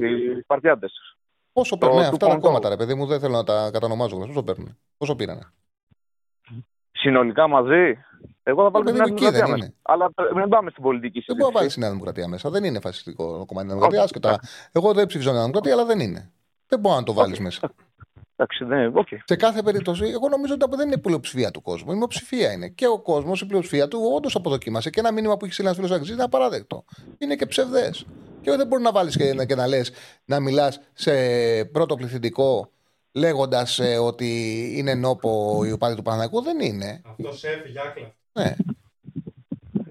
Λοιπόν, ας είμαστε λίγο μετρημένοι. Μειοψηφία είναι αυτή, ρε παιδιά. Μην τους κάνουμε πλειοψηφία. Μην γενικεύουμε. Οι περισσότεροι κόσμοι του Παναθηναϊκού, εγώ πώς μίλαγα, εκλέγανε για τον Μιχάλη, στεναχωρηθήκανε για τον Μιχάλη. Δεν είναι. Αηδιάσανε για το πανό. Με όλους τους φίλους μου που μίλησαμε, τους Παναθηναϊκούς, πήγαν στο γήπεδο, αηδιάσανε με το πανό. αηδιάσανε, νιώσανε ντροπή. Και εγώ ήμουν αυτός που τους έλεγα: δεν φταίτε εσείς να νιώσετε ντροπή. Γιατί να νιώσεις ντροπή, αν όταν τους έβλεπες να κάνουν ωραίο κορεό, ένιωσες περήφανος. Εγώ δεν ένιωσα ποτέ περήφανος. Γιατί δεν ένιωσα ντροπή για αυτούς. Δεν με κάνανε ποτέ περήφανο. Να νιώσω ντροπή για κάποιον που με κάνει περήφανο. Δεν με κάνουν ποτέ περήφανο. Γιατί να αυτό μας οικονομάστε. Λοιπόν. Το ξέρω, κλείνω γιατί τον πήρα λίγο φαλάκι το χρόνο μου και τη συζήτηση. Απλά επειδή αναφέρθηκε και έγιναν αρκετές τοποθετήσεις που κατά την άποψή μου είναι λίγο επιφανειακές και ευκαιριακές, ήθελα να πω και εγώ την άποψή μου. Μια χαρά μίλησες. Ευχαριστώ πάρα πολύ για την πλατφόρμα. Μια χαρά μίλησες με ευγένεια, με σοβαρότητα, ασχετά κάπου διαφωνούμε. Εννοείται. Ναι. Κοίταξε να δεις. Θεωρώ την νίκη, χωρίς να το λέω με βεβαιότητα, η ψήφισε πολλοί κόσμος για θρησκευτικούς λόγους. Είναι άλλο πράγμα αυτό. Μπορεί να είναι στην δεξιά. Είναι άλλο πράγμα να είναι κάποιος. Δεν σημαίνει όμως κάποιος που ψήφισε αυτό το κόμμα ότι λειτουργήσε φασιστικά. Είναι τελείως διαφορετικό. Αυτό πιστεύω εγώ. Αυτό τουλάχιστον έχω καταλάβει εγώ τη συνεπικοινωνία που έχω και με ανθρώπους που ψήφισαν νίκη. Δεν είναι άνθρωποι που βλέπω ότι είναι ακροδεξιά. Άσχετα τώρα, δεν ξέρω πώς θα κινηθεί το κόμμα τους, δεν το γνωρίζω. Δεν το γνωρίζω. Πάντως... Ναι, το ξέρω, το οποίο είναι πολύ άσχημο. Το ξέρω, βέβαια είναι ακραίο. Λοιπόν, δεν το εσερνίζομαι, βέβαια είναι ακραίο. Απλά θέλω να σου πω ότι δεν είναι. Εντάξει, με όλη τη συζήτηση που είχε ανοίξει αυτή η ιστορία με το πανό, είναι φυσιολογικό και η εκπομπή που είναι τη μεθεπόμενη μέρα του ντέρμπι να πάει κάπως έτσι.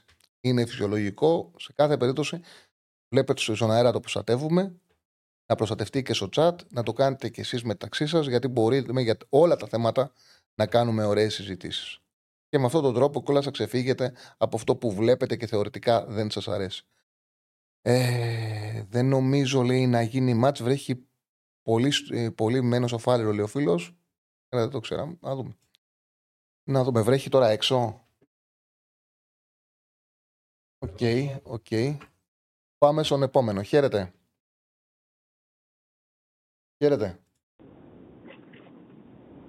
Έλα φίλε, χαίρετε. Καλησπέρα. Χάρης Παναθηναϊκός από Χαλανδρή. Γεια σου Χάρη. Πρώτη φορά παίρνω, συγχαρητήρια για όλη τη δουλειά και την προσπάθεια που κάνετε. Καλορίζικος φίλε μου, ευχαριστούμε πολύ. Λοιπόν, θέλω να πω δύο πράγματα. Πρώτον, για μένα το πιο ευχαριστώ στο πρωτάθλημα που βλέπουμε είναι το ότι 3-4 ομάδες μπορούν να διεκδικήσουν το πρωτάθλημα. Και αυτό είναι μια πάρα πολύ έτσι, όμορφη εικόνα, ρομαντικά λέγοντας το. Καθώς δεν υπάρχει αυτό το μονοπόλιο που είχαμε συνηθίσει τα προηγούμενα χρόνια. Είμαι μια γενιά που έχει μεγαλώσει με τον Ολυμπιακό πρωταθλητή. Είμαι γενιά που ντρεπόταν να πει στο σχολείο ότι είναι Παναθηναϊκός. Οπότε το βλέπω έτσι πολύ όμορφο όλο αυτό. Αυτό όσον αφορά έτσι, το γενικότερο πλαίσιο του πρωταθλήματος. Από εκεί και πέρα για τον Παναθηναϊκό θεωρώ ότι η καλύτερη προετοιμασία που μπορούσε να κάνει ήταν τα ευρωπαϊκά παιχνίδια που έδωσε στους προκριματικούς. Με την Ήπειρο, Μαρσέη και... Τελευταίο, δεν θυμάμαι ποια άλλη ήταν νομίζω, η Μπράγκα. Η Μπράγκα. Καθώς και οι παίκτες βρήκαν ρυθμό και θεωρώ ότι μπόρεσαν να αποκτήσουν μια αυτοπεποίθηση και να πάρουν παραστάσεις υψηλού επίπεδου αρκετοί ποδοσφαιριστές. Από εκεί πέρα, πιάνοντας από το ντέρμπι με την ΑΕΚ, θέλω λίγο τη γνώμη σου τακτικά σε κάτι. Ποια πιστεύεις είναι η τακτική που πρέπει να ακολουθήσει ο Παναθηναϊκός για να μπορεί να κοιτάει, όχι να κοιτάει στα ίσια την ΑΕΚ, να κερδίσει την ΑΕΚ, να το πω πολύ απλά.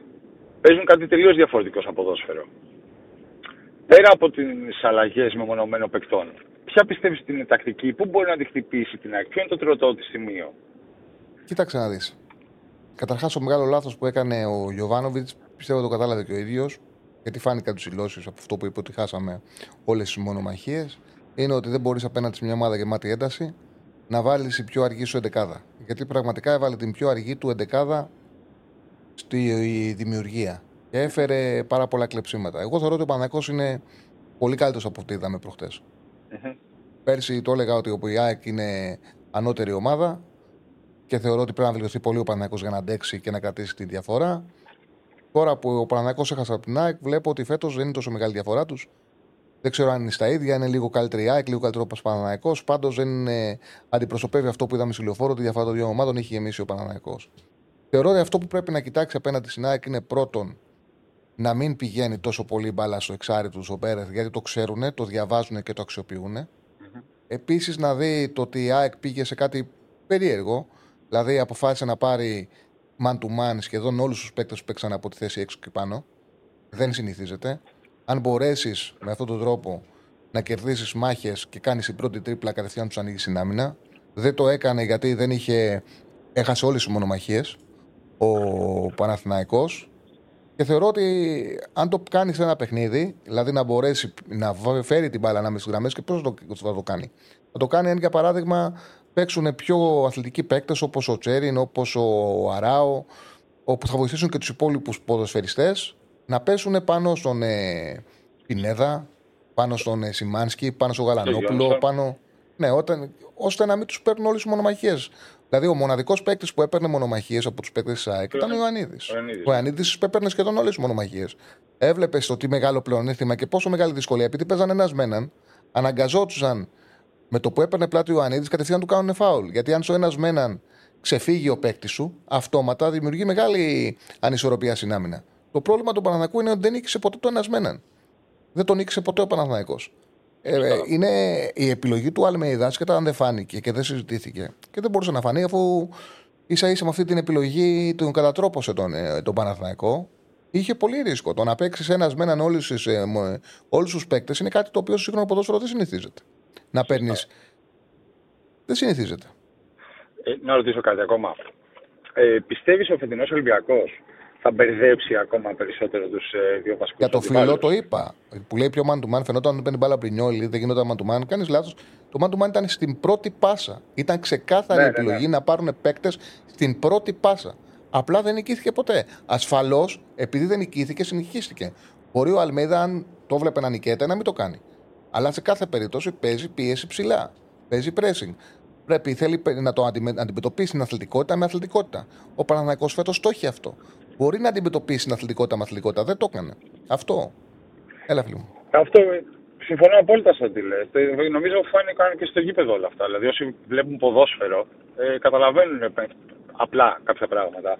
Και τελευταίο, για να μην κρατάω και τη γραμμή, ο Ολυμπιακός που είναι πολύ ανεβασμένος και είναι μια ομάδα η οποία θυμίζει λίγο την ΑΕΚ επιθετικά.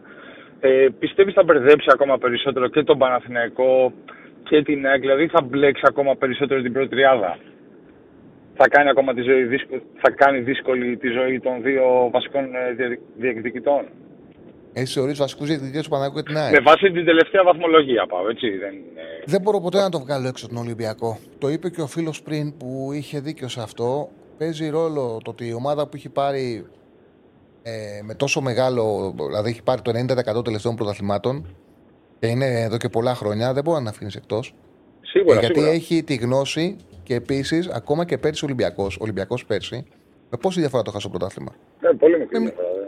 Η διαφορά του Παναθηναϊκού και την ΑΕΚ ήταν τεράστια, χαοτική. Ειδικά από την ΑΕΚ.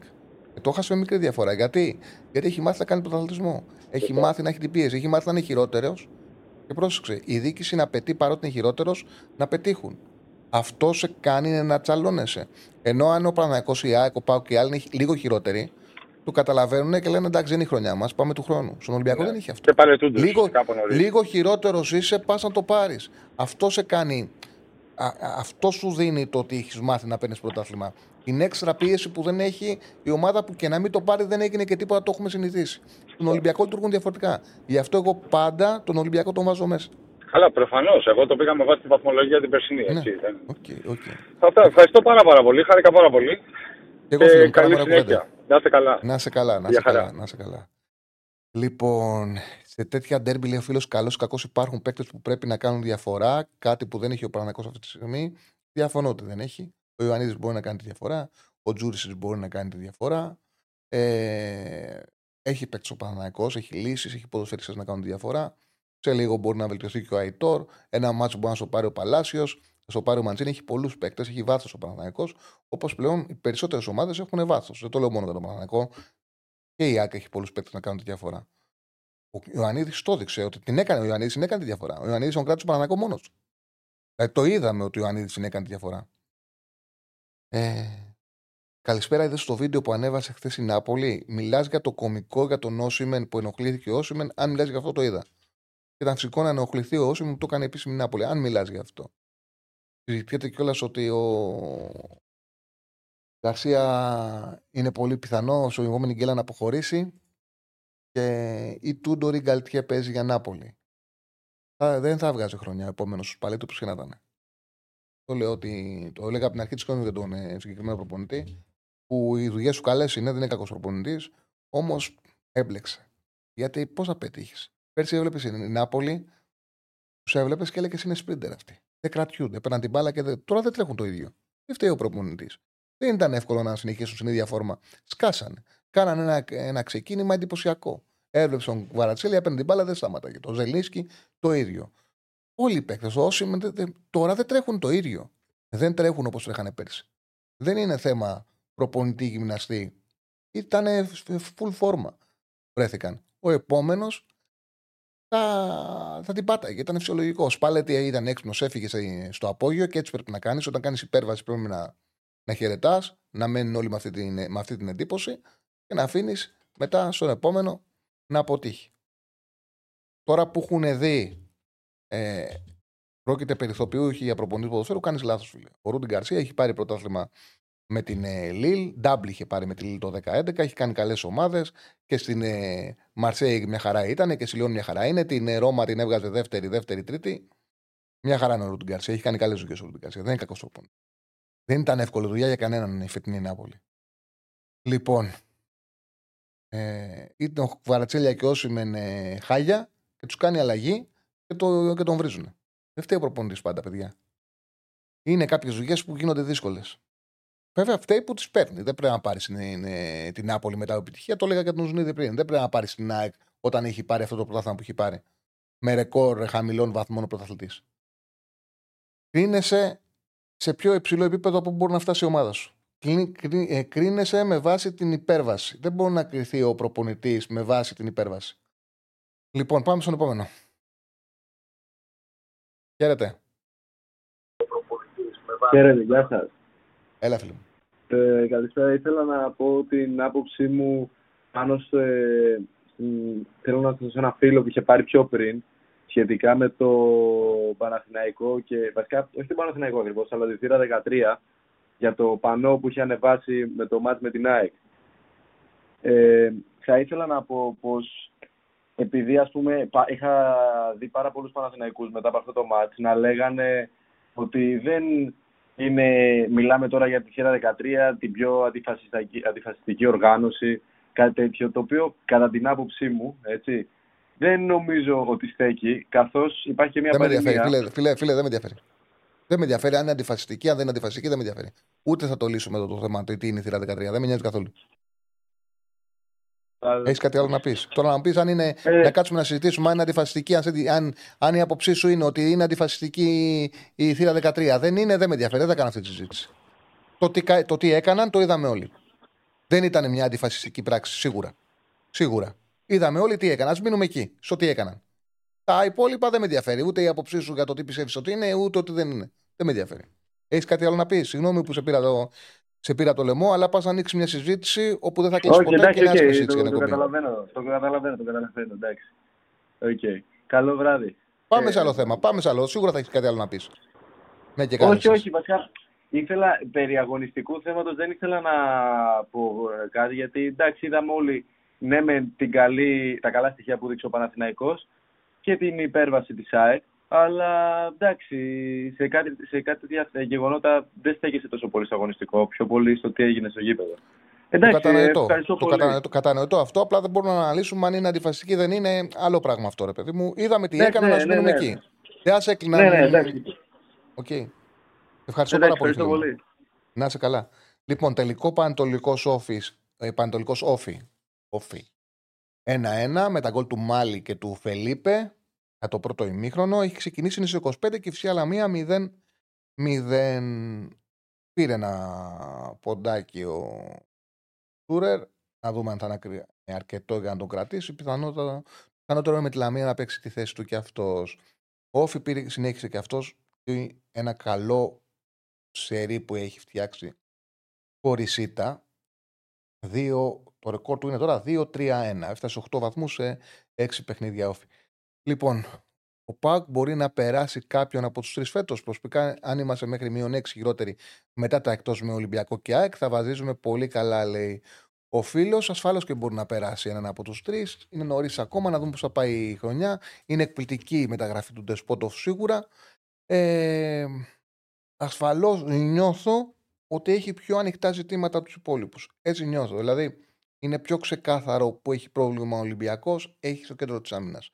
Πιο ξεκάθαρο που θα έπρεπε να είναι λίγο καλύτερη η ΑΕΚ, έχει και αυτή στα μετώπισεν. Ο Παναθηναϊκός του λείπει ένας καλύτερος striker. Έβγαλε πρόβλημα ενέργειας με την ΑΕΚ. Θεωρώ όμως ήταν από την επιλογή του Γιωβάνοβιτς. Δεν πιστεύω σε ντέρμπι θα ξαναδούμε κάτι τέτοιο. Ο ΠΑΟΚ έχει θέμα στα άκρα της άμυνας. Έχει θέμα το υπερβολικό rotation που κάνει ο Λουτσέσκου, που δεν έχει το ίδιο βάθος για να το υποστηρίξει. Δεν παίρνει πράγματα από τον σεντερφόρ του.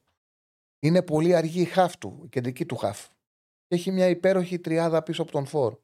Υπέροχη, που καλύπτει προβλήματα σίγουρα και δεν έχει πολύ ταλέντο. Θα τον δούμε.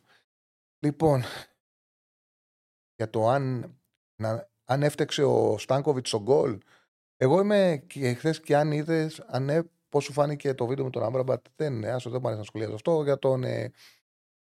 δεν κατάλαβα να κανάλια κανένα. Τον λες μόνο. Όχι μόνο, δεν λέει το... δεν έχει πάει σημάδι. Λέει για τον... πρέπει να λέει για το βίντεο που έκανε τέτοιο. Ναι, αυτό νομίζω πρέπει να λέει. Λοιπόν, για τον γκολ του Στάνκοβιτς, που δέχεται τον Στάνκοβιτς από τον Τζούτζι, εγώ είμαι αυστηρός με τους ματοφυλακές. Είμαι αυστηρός. Για το συγκεκριμένο δεν είχε ευθύνη. Το κάνε πάρα πολύ δυνατά, το κάνε ψηλά. Δεν ήταν εύκολο να το πιάσει. Δεν λέω ότι δεν πιάνεται. Όλα πιάνονται. Αν μείνεις όρθιος, κάνεις έτσι το χέρι σου. Ο Νόιερ έχει πιάσει τέτοια σουτ. Είχε πιάσει ένα, μαθημάται κάποιος με τους Γάλλους του Μπεντζεμά, ο Μουντιάλ που είχε πάρει στο προημιτελικό, ο Μουντιάλ που είχε πάρει η Γερμανία στη Βραζιλία. Είχε πιάσει ένα. Κάνανε ένα. Του είχε κάνει στη κλειστή γωνία ίδιο ο Μπεντζεμά, ίδιο. Το γάμα στη κλειστή γωνία, ο Νόιερ ήταν όρθιο και το πιάσε έτσι. Αλλά πρέπει να το περιμένεις. Δεν το περίμενε, είχε λυγίσει λίγο το σώμα του, το έκανε πολύ δυνατό ο Τζούρισιτς με τη μία. Δεν ήταν εύκολο, δεν θεωρώ ότι είχε ευθύνη. Ναι, για ποιο πράγμα, τι έκανε χθες, δεν έχω δει. Δεν το ήξερα. Λοιπόν, πάμε. Α, δεν έχουμε γραμμή. Οπότε να συνεχίσουμε με το chat. Βλέπεις να περνάμε από τον όμιλο του Europa. Έπαιξε με την Crystal Palace ολικά. Δεν το ήξερα. Δεν το είχα χάσει αυτό. Κέρδισε η United, δεν έχω εικόνα. Ο Κασεμίρο ξέρω ότι έβαλε τα γκολ. Και πήγε καλά η United και κέρδισε. Θα τη δούμε τη Manchester, τι μπορεί να βελτιώσει. Γιατί έχει ξεκινήσει πολύ άσχημα. Πολύ άσχημα. Αν μπορεί να γίνει πιο γρήγορη, θα δούμε. Λοιπόν, το 16-17 ο Ολυμπιακός μάζεψε λιγότερους βαθμούς από την ΑΕΚ. Το 17-18. Το 14-15 μάζεψε 8 περισσότερους με 4 αγωνιστικές. Το 10-11 και 11-12 μόλις 3 βαθμούς περισσότερους. Η ΑΕΚ δεν ήταν τόσο κακή το 17-18. Εκεί. Πολύ καλή ομάδα ήταν η ΑΕΚ. Το 17-18 λες τη χρονιά πήρε το πρωτάθλημα. Η ΑΕΚ το 17-18 ήταν πολύ καλή. Τη χρονιά πήρε το πρωτάθλημα, ήταν πολύ καλή ομάδα. Αυτό που λέω όμως ήταν ότι πήρε ένα πρωτάθλημα ήταν υπερβατικό. Δεν ήταν, ρε παιδί μου, η ομάδα έτοιμη για να πάρει πρωτάθλημα, ούτε σαν budget, ούτε σαν λογική, ούτε ξεκίνησε με αυτό το στόχο. Ήταν μια υπέρβαση. Πήρε απίθανα πράγματα από τον Χρυστοδουλόπουλο, απίθανα πράγματα από πάρα πολλούς παίκτες. Εκπληκτική χρονιά του Χιμένεθ. Ήταν και αίτητη στην Ευρώπη μέχρι που αποκλείστηκε από την Δυναμό Κιέβου και το καλοκαίρι. Δεν την ενίσχυσε κιόλας στην ομάδα. Δεν πήρε τα λεφτά από το Champions League να τα ρίξει στην ομάδα. Δεν κράτησε ούτε καν τους παίκτες που έπρεπε να κρατήσει τότε ο Μελισσανίδης. Ξεκάθαρα είχε πει ότι εμείς θέλουμε το γήπεδο, δεν ανεβάζουμε το budget. Το έκανε όταν έφτιαξε το γήπεδο. Δεν ήταν συνθήκες για να πετύχει στην επόμενη χρονιά, αυτό έλεγα. Και ο Ζουνίδης, το είχε γράψει ένας φίλος, δεν το απάντησα, έχει πολύ δίκιο. Ο Ζουνίδης όντως αδικήθηκε από την ΑΕΚ, κρίθηκε αυστηρά Θυμάμαι τους ρεπόρτερ να κρίνονται ο Ζουνίδης τη λογική το ότι πήγαμε μείον 5, μείον 6. Δηλαδή κρίθηκε ο Ζουνίδης όπως κρίνεται τώρα ο Αλμέιδα. Ναι, τώρα όμως ο Αλμέιδα έχει τις συνθήκες για να κάνει πρωταθλητισμό. Τότε δεν υπήρχαν οι συνθήκες για να κάνει η ΑΕΚ μόνιμο πρωταθλητισμό. Θα υπήρχαν αν κράταγε τους παίκτες που πήραν το πρωτάθλημα και έκανε και 3-4 δυνατές μεταγραφές. Δεν το έκανε. Λοιπόν, σήμερα αν βλέπω ζημιά στο Ολυμπιακός Άρης, δεν μπορώ να το ξέρω. Δεν μπορώ εγώ με το στόμα να πω θα γίνεις ζημιά ή θα γίνεις ζημιά. Δεν το ξέρω. Παραιτήθηκε και ο πρώτος, έχει γίνει ένας χαμός στον Άγιαξ. Στον Άγιαξ έχει γίνει ένας χαμός. Ξεκίνησε από τη λογική ότι ο τεχνικό. Δηλαδή, μόνο που πήρε τον Ακπό μου Άγιαξ, δεν χρειαζόταν τίποτα. Εγώ το κατάλαβα το εκεί. Πήραν τον Ακπό μου. Χρειάζεται κάτι άλλο. Πέρσι τον βλέπαμε στο ΠΑΟΚ. Έκανε μια καλή χρονιά σε Μίλντεσβρο. Έκανε και τον πήρε ο Άγιαξ. Φαινόταν ότι κάτι συμβαίνει. Κάτι κάνει ο τεχνικός διευθυντής. Καλύφθηκαν, διαλύθηκαν. Με απογοήτευσε, λέει ο Αλεξανδρόπουλος, ο μάτς με την Κηφισιά. Λίγα τρεξίματα, λίγη ενέργεια. 9-10 πάσες προς τα πίσω. Μία-δύο φορές μόνο πρώτος στο παιχνίδι. Εντάξει, ταιριάζουν και μετά το Αλεξανδρόπουλο. Αν παίξει σήμερα, επειδή εγώ δεν το είδα το μάτς με την Κηφισιά, δεν θα σε κοροϊδέψω. Δεν έχω εικόνα. Αν παίξει σήμερα, θα μιλήσουμε με μεγαλύτερη ασφάλεια. Θεωρώ ότι είναι ένα παιχνίδι που πρέπει ο Αλεξανδρόπουλος να το πάρει σήμερα. Είναι προτιμότερο να παίξει αυτός από ότι ο Ιμπόρα. Θα δούμε τι θα αποφασίσει και ο προπονητής το βράδυ. Επειδή στην Ελλάδα ζούμε, πιστεύεις πως αν ο Παναθηναϊκός κάνει ήττα στη Λεωφόρο τον ΠΑΟΚ την επόμενη αγωνιστική θα συζητήσει για τον Γιωβάνοβιτς? Όχι. Νομίζω ότι ο Γιωβάνοβιτς και ο Αλμέιδα είναι πολύ ισχυροί. Έχουν μεγάλη ευθύνη που έχουν φτάσει οι ομάδες τους σε αυτό το σημείο, οπότε μπορούν να αντέξουν μια άσχημη περίοδο για την ομάδα τους. Μπορούν να αντέξουν 2-3 ήττες ασφαλώς. Στην Ελλάδα είμαστε. Δεν μπορεί κανείς να αντέξει μόνιμα να αποτυχάνει. Όμως είναι πάρα πολύ νωρίς να σας πω ότι θα έχει πρόβλημα. Θα έχει γκρίνια, θα έχει γκρίνια. Θα έχει συζητήσεις, θα έχει συζητήσεις. Κριτική θα γίνεται. Ασφαλώς. Ότι όμως να αρχίσει να κινδυνεύει η θέση του, όχι. Σε καμία περίπτωση. Είναι πολύ νωρίς ακόμα. Πάμε στον επόμενο φίλο. Γνώμη για Σισέ του Ολυμπιακού σαν παίκτης. Εντάξει, οκ, αθλητικός ήτανε. Είχε στοιχεία, δεν ήτανε για πέταμα. Είχε περίοδους που ήταν φορμαρισμένος και βοηθούσε. Επειδή δεν είχε τεχνική κατάρτιση, όταν ήταν καλά, δημιουργούσε πρόβλημα. Όταν ήταν καλά αθλητικά και ήταν γυμνασμένος, τον βοηθούσε τον Ολυμπιακό. Δεν ήταν καμιά κλάση, δεν ήταν για πέταμα. Χαίρετε, φίλε. Καλησπέρα, Τσάρλι. Καλησπέρα. Πρώτη φορά παίρνω, οπότε είμαι λίγο αγχωμένος, να ξέρεις. Καθόλου αγχωμένος, με μένα μιλάς. Δεν μιλάς με τον Λάρι Κίνγκ. Πήγαμε μια χαρά τα πούμε. Λοιπόν, Κώστας από Θεσσαλονίκη, Παοκτζής. Και θέλω λίγο να σχολιάσω το εξής. Θέλω να σχολιάσω λίγο αυτό που βλέπω να γίνεται σε σχέση με το πανό και τις αντιδράσεις. Βλέπω πάρα πολλούς Παναθηναϊκούς να προσπαθούν με κάποιο τρόπο, όχι ακριβώς να βρουν δικαιολογίες, αλλά κάπως να πάρουν μια θέση γύρω από αυτό, αμυντική, πολύ αμυντική. Και θέλω να πω το εξής. Όταν γίνει αυτά εδώ στη Θεσσαλονίκη με τον Άλκη, έβριζα τη θύρα 4 μέρα νύχτα. Όπως έχουν γίνει παρόμοια πράγματα με κάθε θύρα, με κάθε ομάδα, δεν υπάρχει. Εκτός ότι δεν μιλάμε ότι φταίνει η ομάδα. Δεν φταίνει οι ομάδες. Φταίνει οι άνθρωποι. Άνθρωποι οι οποίοι είναι περίεργοι στο κεφάλι και ψάχνουν έναν τρόπο να βγάλουν αυτή τη βία που έχουν από μέσα και βρίσκουν τις ομάδες για να το κάνουν αυτό. Προσωπικά, μην το κάνετε αυτό, παιδιά. Μην προσπαθείτε να δικαιολογήσετε τα δικαιολόγητα επειδή έχετε στο πίσω μέρος του μυαλού σας ότι προσπαθείτε να προστατεύσετε την ομάδα σας. Ο Παναθηναϊκός δεν είναι η θύρα 13, η ΑΕΚ δεν είναι 21, ο ΠΑΟΚ δεν είναι 4 και ούτω καθεξής. Παντού υπάρχουν αυτά. Δυστυχώς, πολύ φοβάμαι ότι θα υπάρχουν και μην φοβάστε γενικότερα σαν οπαδοί να πάτε ενάντια στη θύρα. Γιατί η θύρα δεν είναι η ομάδα σας. Αυτό... Η πλειοψηφία αποδοκίμασε, η πλειοψηφία ιδίασε, ψυχάθηκε, τράπηκε, ένιωσε συναισθήματα που κατά την άποψή μου τα ένιωσε γιατί τους θεωρεί μέρος της ομάδας. Εγώ δεν τους θεωρώ μέρος καμιάς ομάδας και γι' αυτό το λόγο θεωρώ ότι ακόμα κακός ήταν που τα ένιωσε, που το πήρανε προσωπικά. Ασφαλώς απέναντί τους έπρεπε να εναντιωθούν με τις αποδοκιμασίες όπως και συνέβη. Όμως το να να νιώσεις και προσωπικά ότι ρε παιδί μου, ότι τι συμβαίνει, υποστηρίζουμε αυτούς και τι μας έκαναν, δεν πρέπει να τους υποστηρίζετε. Αυτούς δεν έχετε κανένα λόγο. Δεν έχετε κανένα λόγο να θεωρείτε ότι είναι κάπου και δική σας ευθύνη αυτό το οποίο έκαναν οι οργανωμένοι. Οι οργανωμένοι έχουν τη δουλειά τους, έχουν την εταιρεία τους, έχουν το φημί τους, έχουν την συγκεκριμένη ημερομηνία ίδρυσης, δεν έχουν καμία σχέση όλα αυτά με την επίσημη ομάδα, είτε είναι ο Παναθηναϊκός, είτε ο Ολυμπιακός, είτε η ΑΕΚ. Είναι κάτι δικό τους.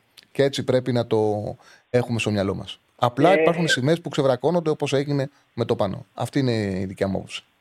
Και να κάνω και θέλω να μου πεις τη γνώμη σου λίγο ποδοσφαιρικά. Εγώ δεν είμαι τεράστιος φαν του ποδοσφαίρου που παίζει ο Λουτσέσκου. Δεν τον θεωρώ σε καμία περίπτωση κακό προπονητή. Σε καμία περίπτωση, θεωρώ ότι είναι πάρα πολύ καλός προπονητής. Αλλά επειδή έχω πιάσει τον εαυτό μου με το παραμικρό που γίνεται κακό στο ΠΑΟΚ, να μου φταίει ο Λουτσέσκου, έχω συνειδητοποιήσει απλά ότι δεν μ' αρέσει το ποδόσφαιρό του. Μ' αρέσει πάρα πολύ το ποδόσφαιρο που παίζει η ΑΕΚ. Μ' αρέσει πολύ αυτό το high press, γρήγορο ποδόσφαιρο, μεγάλων εντάσεων. Και βρίσκω πολύ κουραστικό το τσούκου-τσούκου μπόλ, όπως το φωνάζω, που παίζει ο Λουτσέσκου. Λίγο μπαλίτσα. Παίζει ένα ποδόσφαιρο κατοχής, με πολλές πάσες, ναι, ισχύει. Ισχύει, αλλά είναι αποδοτικό το. Ξέρεις τι, εγώ πιστεύω στο εξής. Καταλαβαίνω το ότι σε κάθε άνθρωπο αρέσει ή δεν αρέσει ένα ποδόσφαιρο. Το σέβομαι. Σε άλλους άρεσε το τίκι τάκα, σε άλλους δεν μπορούσαν να το βλέπουν. Σε αυτό που πιστεύω είναι ότι επικίνδυνος προπονητής είναι αυτός που δεν έχει σχέδιο, δεν έχει δική του φιλοσοφία, δική του κουλτούρα. Όταν κάθεται κάποιος, γιατί έχει τύχει πολλές φορές. Θυμάμαι τελευταίος ήταν ο Καρέρα. Έκατσε στην ΑΕΚ και είπε: εγώ είμαι χαμελέοντας. Βλέπω ότι παίζει ο άλλος και προσαρμόζομαι. Λέω, όταν ακούσει έναν προπονητή να μην έχει το δικό του σχέδιο και να προσαρμόζεται, πάει να πει άστα. Το καλό είναι να έχεις έναν προπονητή να έχει πλάνο, να έχει σχέδιο, να ξέρει να το εφαρμόζει, να το δουλεύει μέσα στην ομάδα και μετά, μακάρι να έχει και την ευφυΐα όταν πρέπει να προσαρμόζεται. Είναι σημαντικό να έχει το πλάνο του να το διδάσκει, να έχει κάτι ξεκάθαρο το οποίο αυτό να το δουλεύει, και, γιατί μέσα από σχέδιο μπορεί να βελτιωθεί ο παίκτης. Αν δεν έχει σχέδιο, δεν μπορεί να φτιάξει τίποτα. Μέσα από σχέδιο μπορεί να κάνεις ομάδα, αλλά είναι πολύ σημαντικό το έξτρα, είναι το έξτρα αυτό, να έχει και την ευφυΐα, εκτός ότι να διδάσκει καλά το ποδοσφαιρό του, να προσαρμόζεται. Ο Αλμέιδα μου δείχνει ότι το έχει και αυτό. Πολύ πιθανό. Απλά νομίζω ότι αυτό που θέλει να παίξει ο Λουτσέσκου είναι κάτι το οποίο δεν μπορεί να παίξει η ελληνική ομάδα. Είναι ότι είναι ένα πάρα πολύ ακριβό σε εισαγωγικά ποδόσφαιρο. Ότι θέλεις πάρα πολύ ποιότητα, ειδικά στα χαφ, και δεν νομίζω ότι η ελληνική ομάδα μπορεί να δημιουργήσει ένα ρόστερ για να παίξει αυτό που θέλει ο Λουτσέσκου. Ο ίδιος ο Λουτσέσκου έχει πει ότι δεν πιστεύω στο ποδόσφαιρο με εξάρι. Θέλω να έχω δημιουργούς. Και γι' αυτό το λόγο βλέπουμε το στυλ των μεταγραφών που έχει κάνει ο ΠΑΟΚ. Θέλει ο Σντόεφ, Μεϊτέ και τον Μάρκος Αντώνιο. Τι χαφ θέλει. Το έχει πει σε δήλωση. Το ποδόσφαιρο του ξεκάθαρα θέλει καλύτερο φόρο από αυτούς που έχει. Απέδωσε όταν είχε τον Πρίγιοβιτς και είχε πάρει διαφορά στο πρωτάθλημα και μετά πήρε και τον Σβιντέρσκι που τους είχε βγει και το διάστημα στα μεταγραφή. Είχε αποδώσει τότε και τον Ακπομ που στην πρώτη του συνεργασία με τον Πάκο ήταν καλός. Στη δεύτερη ήταν χάλια. Θέλει στράικερ. Αυτή τη στιγμή δεν έχει στράικερ, είναι πρόβλημα αυτό. Γιατί εντάξει, έχουμε το μαύρο άτι, έχουμε τον Σαμάτα. Εντάξει. Καλή συνέχεια. Να είσαι καλά, φίλε μου, να είσαι καλά. Να πω την αμαρτία μου, εγώ Καραπάω κάποιος σε αυτή τη φάση δεν βλέπω καθόλου. Να πω επίσης την αμαρτία μου, δεν βλέπω ούτε προχωράει η διοργάνωση. Πρέπει να πάμε στα ημιτελικά για να ασχοληθώ. Δεν τη θεωρώ μια διοργάνωση που πρέπει να ασχοληθώ. Είχε δίκιο ο ακροατής, είχε δίκιο και ο Στέφανος. Ο Αμραμπάτ έπαιξε μαζί με τον Μάουντ στο Καραμπάο Cup με την Crystal Palace και κάνανε πραγματάκια στο 3-0. Έδειξαν βελτιωμένοι με τη United. Καλό είναι αυτό για τη Manchester. Το χάσε εντελώς. Ήξερα ότι είχε κερδίσει, δεν ήξερα ότι είχε μπει στην ομάδα ο Αμραμπάτ. Πράγματι μπήκε. Καλό είναι για τη συνέχεια για τη United, γιατί έχει έδαφος να καλύψει. Οπότε, okay, πάμε στις γραμμές. Γιατί είναι παρά 20, να βγάλουμε και τις γραμμές. Μετά σιγά-σιγά το σύγχυμα. Θα δούμε, εντάξει, θα δούμε πώς θα πάει. Χαίρετε. Γεια σου, Τσάρλι. Γεια σου, φίλε μου. Δημήτρη Σάεκ. Λοιπόν, για αρχή να πω ότι είναι γενικά από τους τύπους που κοιτάνε πολύ τα ποδοσφαιρικά. Μου αρέσει πάρα πολύ το συγκεκριμένο άθλημα. Απλά θα μιλήσω για τις τελευταίες δύο μέρες, αν και γενικότερα το τελευταίο 1,5 μήνα δεν έχουμε καταφέρει να μιλήσουμε ακριβώς για μπάλα μετά από αυτό που έγινε με το Μιχάλη αναφέρομαι. Με κουτσάλε. Ναι, ναι, καθαρά. Οκ, κάνε μια διακοπή. Θέλω να πω ότι μας χάλασε πάρα πολύ, μα πάρα πολύ τη διάθεση. Άλλαξε το κλίμα στο γήπεδο. Ο Αιγτζής πήγαινε πέρσι με μια χαρά τεράστια και αφού έγινε αυτό χάθηκε αυτή η χαρά. Σιγά σιγά δείχνει να ξαναέρχεται, αλλά και πάλι έχουμε υπενθυμίσεις ότι αυτό το θέμα δεν θα μας αφήσει εύκολα. Το τελευταίο που έγινε εκτός από το πανό, που το πανό το έχουν όλοι υπεραναλύσει και όλοι ξέρουν ποια είναι η γενική λογική, η γενική άποψη του κόσμου. Τελευταίο είναι και ότι αν είχαν συγκεκριμένοι Κροάτες επαφές με την ομάδα, αν η ομάδα γνώριζε ότι θα κατέβει, γιατί η ομάδα αυτή έπρεπε να αποκλειστεί από την UEFA και ακόμα αν πρέπει να αποκλειστεί για τη UEFA, γιατί κάτι διάβασα ότι μπαίνουν και στη διοίκηση τώρα ο συγκεκριμένος σύνδεσμος. Δεν ξέρω αν το ξέρεις. Δεν το ξέρω, άκουσα να το ακούω. Δεν είναι απίθανο. Κάτι τέτοιο άκουσα και είναι πραγματικά θλιβερό και θα έπρεπε να παρέμβει και η UEFA, δηλαδή, αν αυτό γίνει επίσημο, θέλω να πω. Μιλάμε για ντροπής πράγματα, ας πούμε, τώρα αυτά. Αυτό όσον αφορά αυτό το θέμα και θα το κλείσω. Θα μπω τώρα σε ένα δεύτερο θέμα που δεν μου αρέσει απλά επειδή είμαι σε άδεια αυτές τις μέρες και έχω πολύ ελεύθερο χρόνο.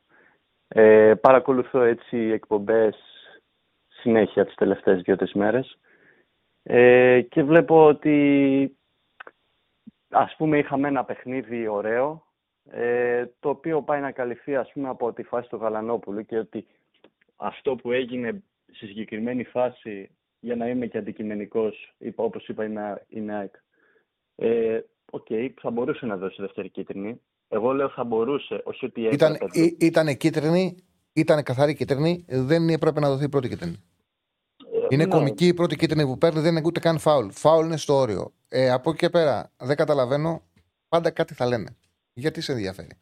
Έχουν ακουστεί τόσα πράγματα ποδοσφαιρικά.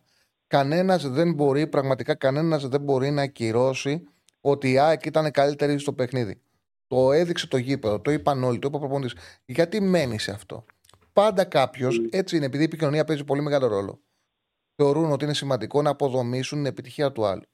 Είναι μια αίσθηση με μικροπρέπεια, που εμένα με ενοχλεί, αλλά υπάρχει. Δεν πρέπει να σε ενοχλεί.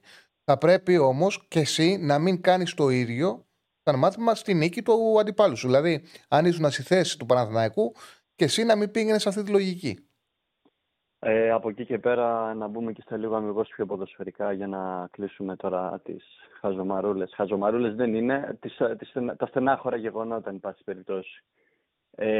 Ήθελα να πω μια οπτική την οποία δεν ξέρω αν θα συμφωνήσεις. Πέρσι όταν τέλειωσε το πρωτάθλημα όλοι είχαμε βγει στο συμπέρασμα ότι ο Παναθηναϊκός, συμπαγής ομάδα, είχε θέμα στο γκολ. Φαντάζομαι, επειδή όλοι το έβλεπαν αυτό, το βλέπει και ο προπονητής του, ήθελε φέτος να το αλλάξει αυτό. Η μετάβαση από το ένα πλάνο, το περσινό, στο άλλο, το φετινό, το οποίο έχει ας πούμε έναν Παναθηναϊκό πιο επιθετικό, το οποίο μέχρι στιγμής είχε βγει πολύ ωραία, μέχρι και την ήττα με την ΑΕΚ. Εγώ θα πω ότι δεν ήταν μεγάλο το δείγμα, αλλά ότι μέχρι τώρα έβγαινε πολύ καλά. Δεν μπορεί κανένας να το αρνηθεί. Είχαν γίνει και σε δύσκολα παιχνίδια αυτό, μόνο με την Μπράγκα, ας πούμε. Η οποία Μπράγκα όμως, ας πούμε ότι έχει κάποια κοινά με το στυλ παιχνιδιού της ΑΕΚ, το επιθετικό γενές.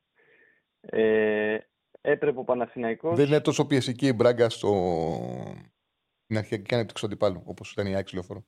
Απλά ξεδιπλώνει πολύ ωραίες επιθέσεις. Ναι, σίγουρα. Πολύ καλύτερα από την ΑΕΚ, εντάξει, τώρα τι να λέμε. Απλά αυτό που θέλω να πω είναι ότι ο Παναθηναϊκός θα μετρούσε το πόσο καλά έχει γίνει αυτή η μετάβαση από το περσινό πλάνο στο φετινό σε αυτό το παιχνίδι. Του έλειψε, αν ρωτάς εμένα, προχθές ο Κουρμπέλης πάρα πολύ. Η σκληράδα που έβγαζε στο κέντρο Κουρμπέλης ήταν. Ξέρεις, συμβαίνει, το καταλαβαίνω τι λες. Έλειψε σκληράδα, αλλά έχει παίκτη να την πάρει.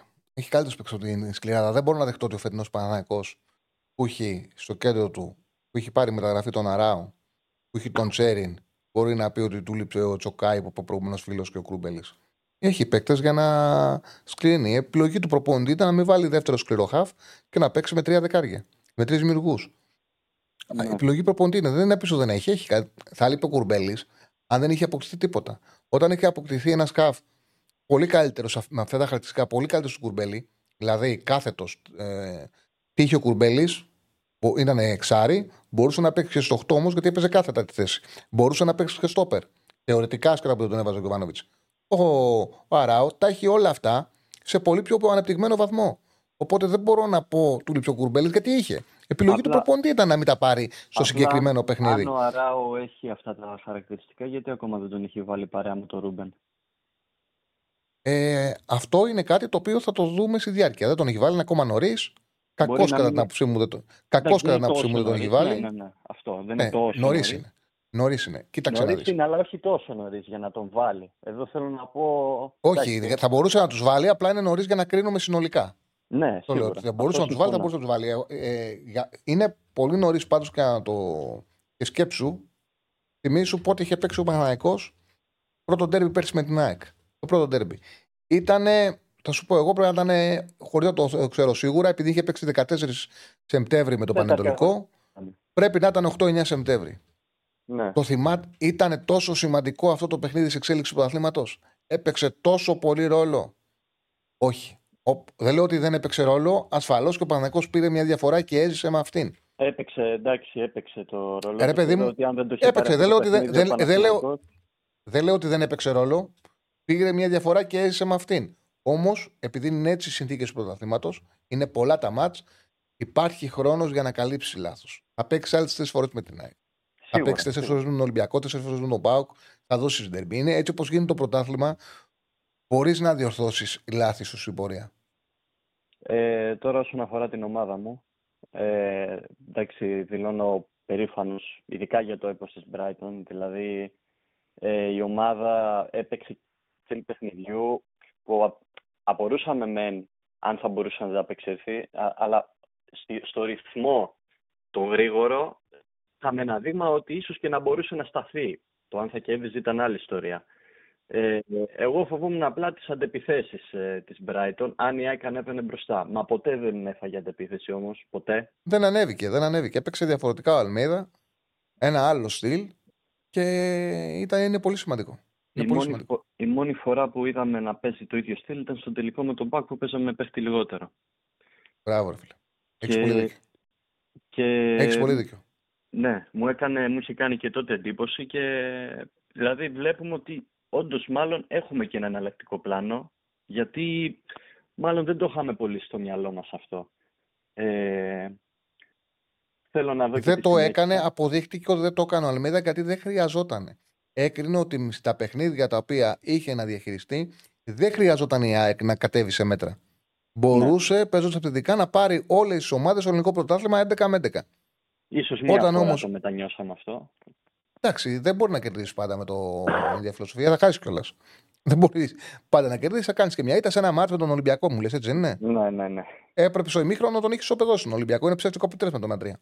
Αυτό και εκεί πέρα ήθελα λίγο να πάω στο όχι παράπονο, εννοείται η ομάδα είναι ομάδα με όλη την έννοια της λέξης, έχει πολύ καλές αρχές, κάποια πραγματάκια της λείπουν τα οποία δεν είναι ότι δεν μπορεί και να τα βελτιώσει και αυτό είναι που θέλω να δω, τη βελτίωση σε αυτά τα πράγματα, γιατί αν τη δω αυτή τη βελτίωση σε αυτά τα πράγματα πιστεύω ότι θα πάμε και πολύ καλά στη σεζόν. Μιλάω προφανώς για τα... Έπεσε ο φίλος. Ορίστε. Όχι, νόμιζα ότι έπεσε. Ακούστηκε κάτι, νόμιζα ότι έπεσε. Όχι. Με ακούς τώρα? Ναι, φίλε μου. Είχα μείνει στο ότι θέλω να δω βελτίωση σε αυτό το συγκεκριμένο θέμα του γκολ, γιατί όλοι πρέπει να βάζουν γκολ και η ομάδα να απελευθερώνεται, γιατί μέχρι στιγμής φέτος αυτό είναι που δεν έχει γίνει. Δεν έχει απελευθερωθεί σε ένα μάτς, δεν έχει ξεμπουκώσει. Ελπίζω αύριο να γίνει αυτό για να μπούμε. Γενικά, αυτό που ήθελα να πω είναι ότι η ομάδα θα τη χαρούμε από εδώ και πέρα και αφού αφήσουμε πίσω μας οριστικά όσα έχουν γίνει τον προηγούμενο 1,5 μήνα, αυτό το πολύ δυσάρεστο θέμα. Και μια έτσι γνώμη για τον Ολυμπιακό ήθελα να πω. Όχι, μιλάμε πάρα πολύ ώρα και πρέπει να κλείσω, φίλο μου. Χίλια συγγνώμη. Καλή συνέχεια. Χίλια συγγνώμη. Σε ευχαριστώ πάρα πολύ. Λοιπόν, πολύ άσχημα νέα μου γράφει ο Στέφανος. Τσαρώνει κακοκαιρία, σκληρές εικόνες από Λάρης, Αυθιώτιδα, στερεά Ελλάδα. Αλήθεια πάλι δεν θυμάμαι. Ξεχυλίζουν ποτάμια, μου γράφει, στη Βόρεια Εύβοια. Πλημμυρίζουν σε μαντούδι, ροβιές, ψαχνά, κοιμάσι. Στην Εύβοια δεν αυτά. Ναι. Στη Βόρεια Εύβοια. Ναι. Όχι ρε φίλε. Εκενώνεται το χωριό Σωτήριος στη Λάρισα. Πολύ άσχημα θα ζήσουμε πάλι, δυστυχώς. Πότε βρέχει, έτσι έγινε στην Ελλάδα. Είναι αυτό το πράγμα. Έχουμε γραμμές. Πάμε στους δύο τελευταίους. Χαίρετε. Χαίρετε. Έλα, καλησπέρα. Ο Κώστας είμαι από Γλυφάδα. Έλα Κώστα. Δεν σε ακούω και καθαρά, δεν ξέρω γιατί. Εγώ σε ακούω καθαρά πάντως. Δεν ακούγεται πολύ χαμηλά στο αυτί μου.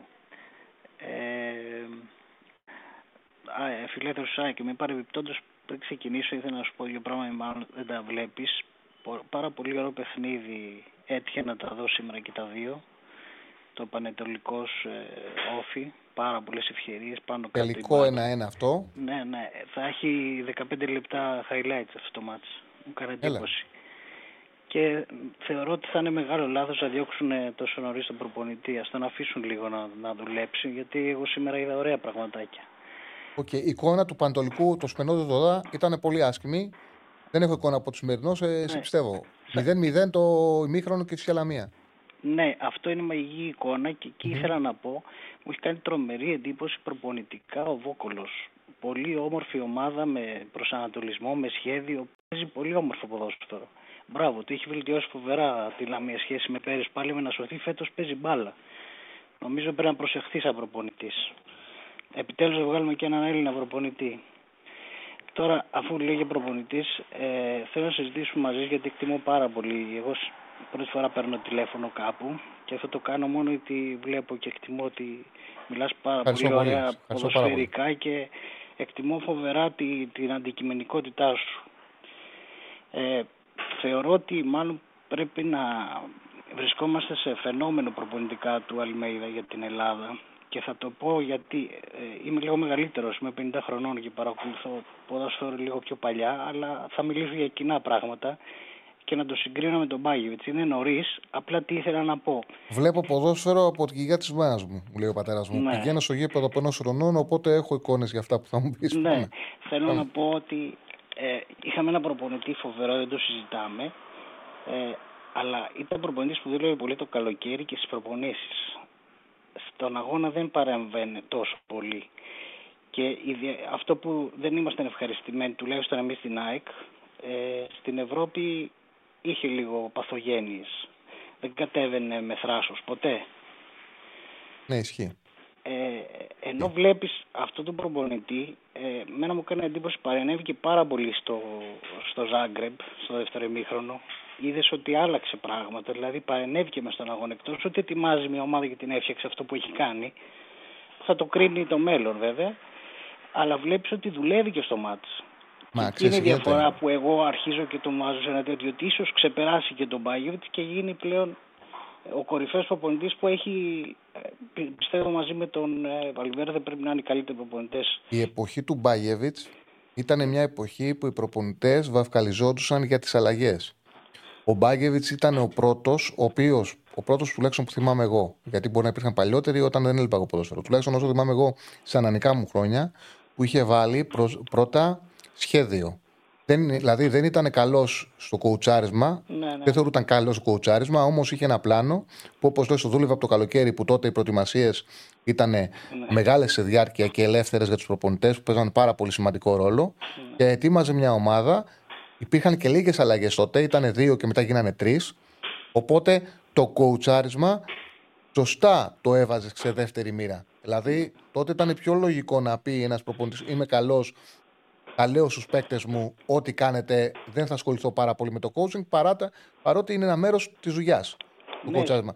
Θεωρώ ότι τώρα με τις 5 αλλαγές, πέρα από το ότι εγώ πιστεύω το βασικό για να προπονητή είναι να έχει καλά τους παίκτες σου και να έχει ένα συνολικό συγκεκριμένο πλάνο, είναι υποχρεωτικό και το κοουτσάρισμα.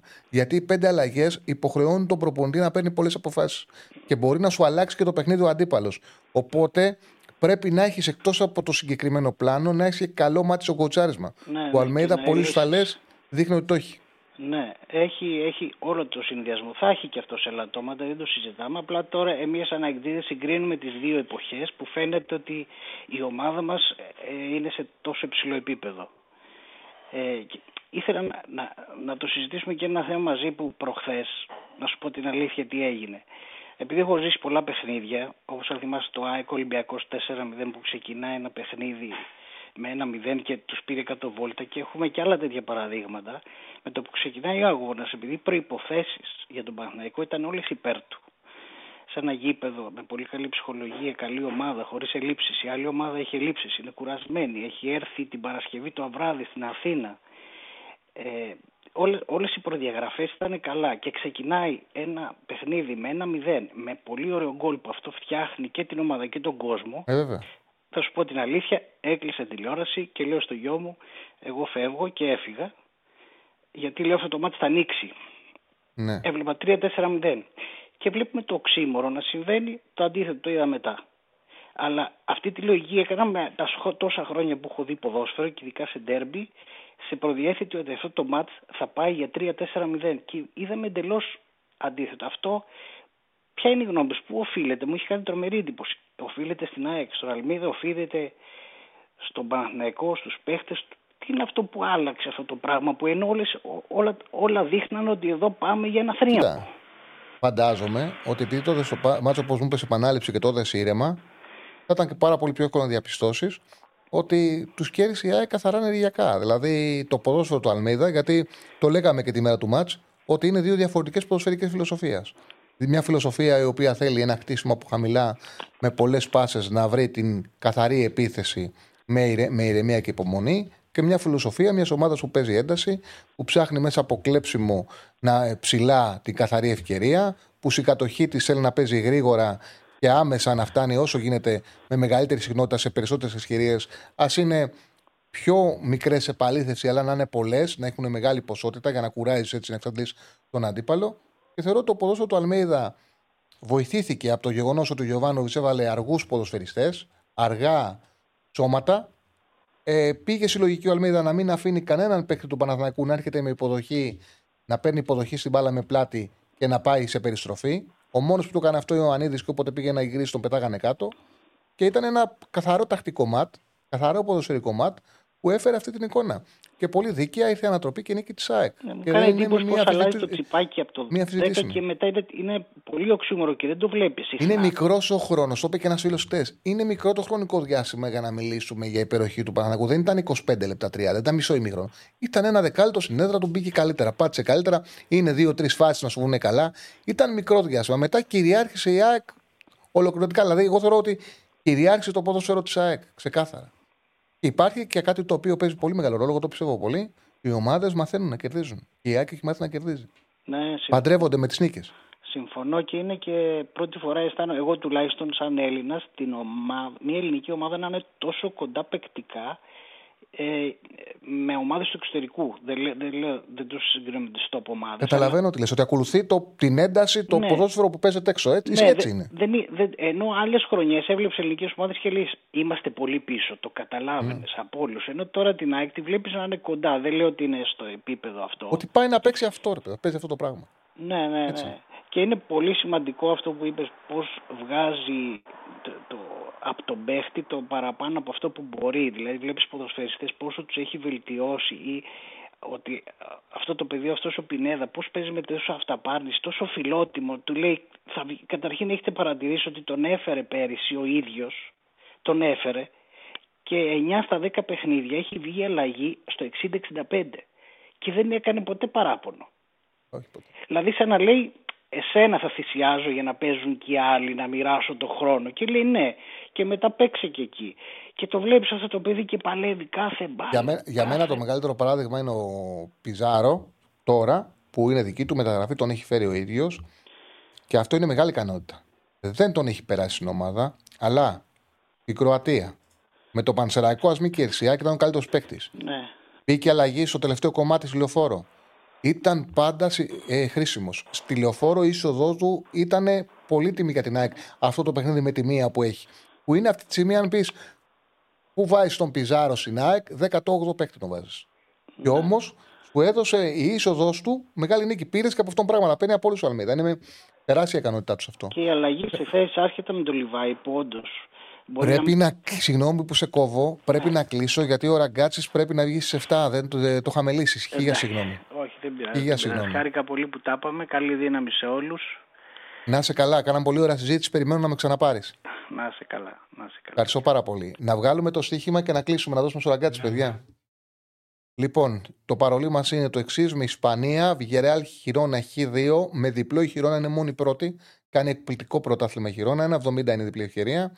Ρεάλ Μαδρίτη της Λας Πάλμας, άσο με σχετικό χάντικαπ να κερδίσει πρώτη φορά στον Μπερναμπέου πάνω από ένα γκολ διαφορά. Η Ρεάλ Μαδρίτη 1,60 δίνει. 1,575 και Βαλένθια Χ2, διπλή ευκαιρία στο 1,50. Αυτή είναι η επιλογή μου για σήμερα. Τα έχω αναλύσει όλα στο Bet Home. Μπορείτε να μπείτε να τα διαβάσετε. Δεν προλαβαίνω να κάνω ανάλυση σήμερα. Πάμε, σας χαιρετάμε. Δεν χρειάζεται να αλλάξετε τίποτα. Κατευθείαν θα κάνουμε παραλαβή παράδοση με το Ραγκάτσι. Καλή εκπομπή να έχει ο φίλος μου ο Ραγκάτσης.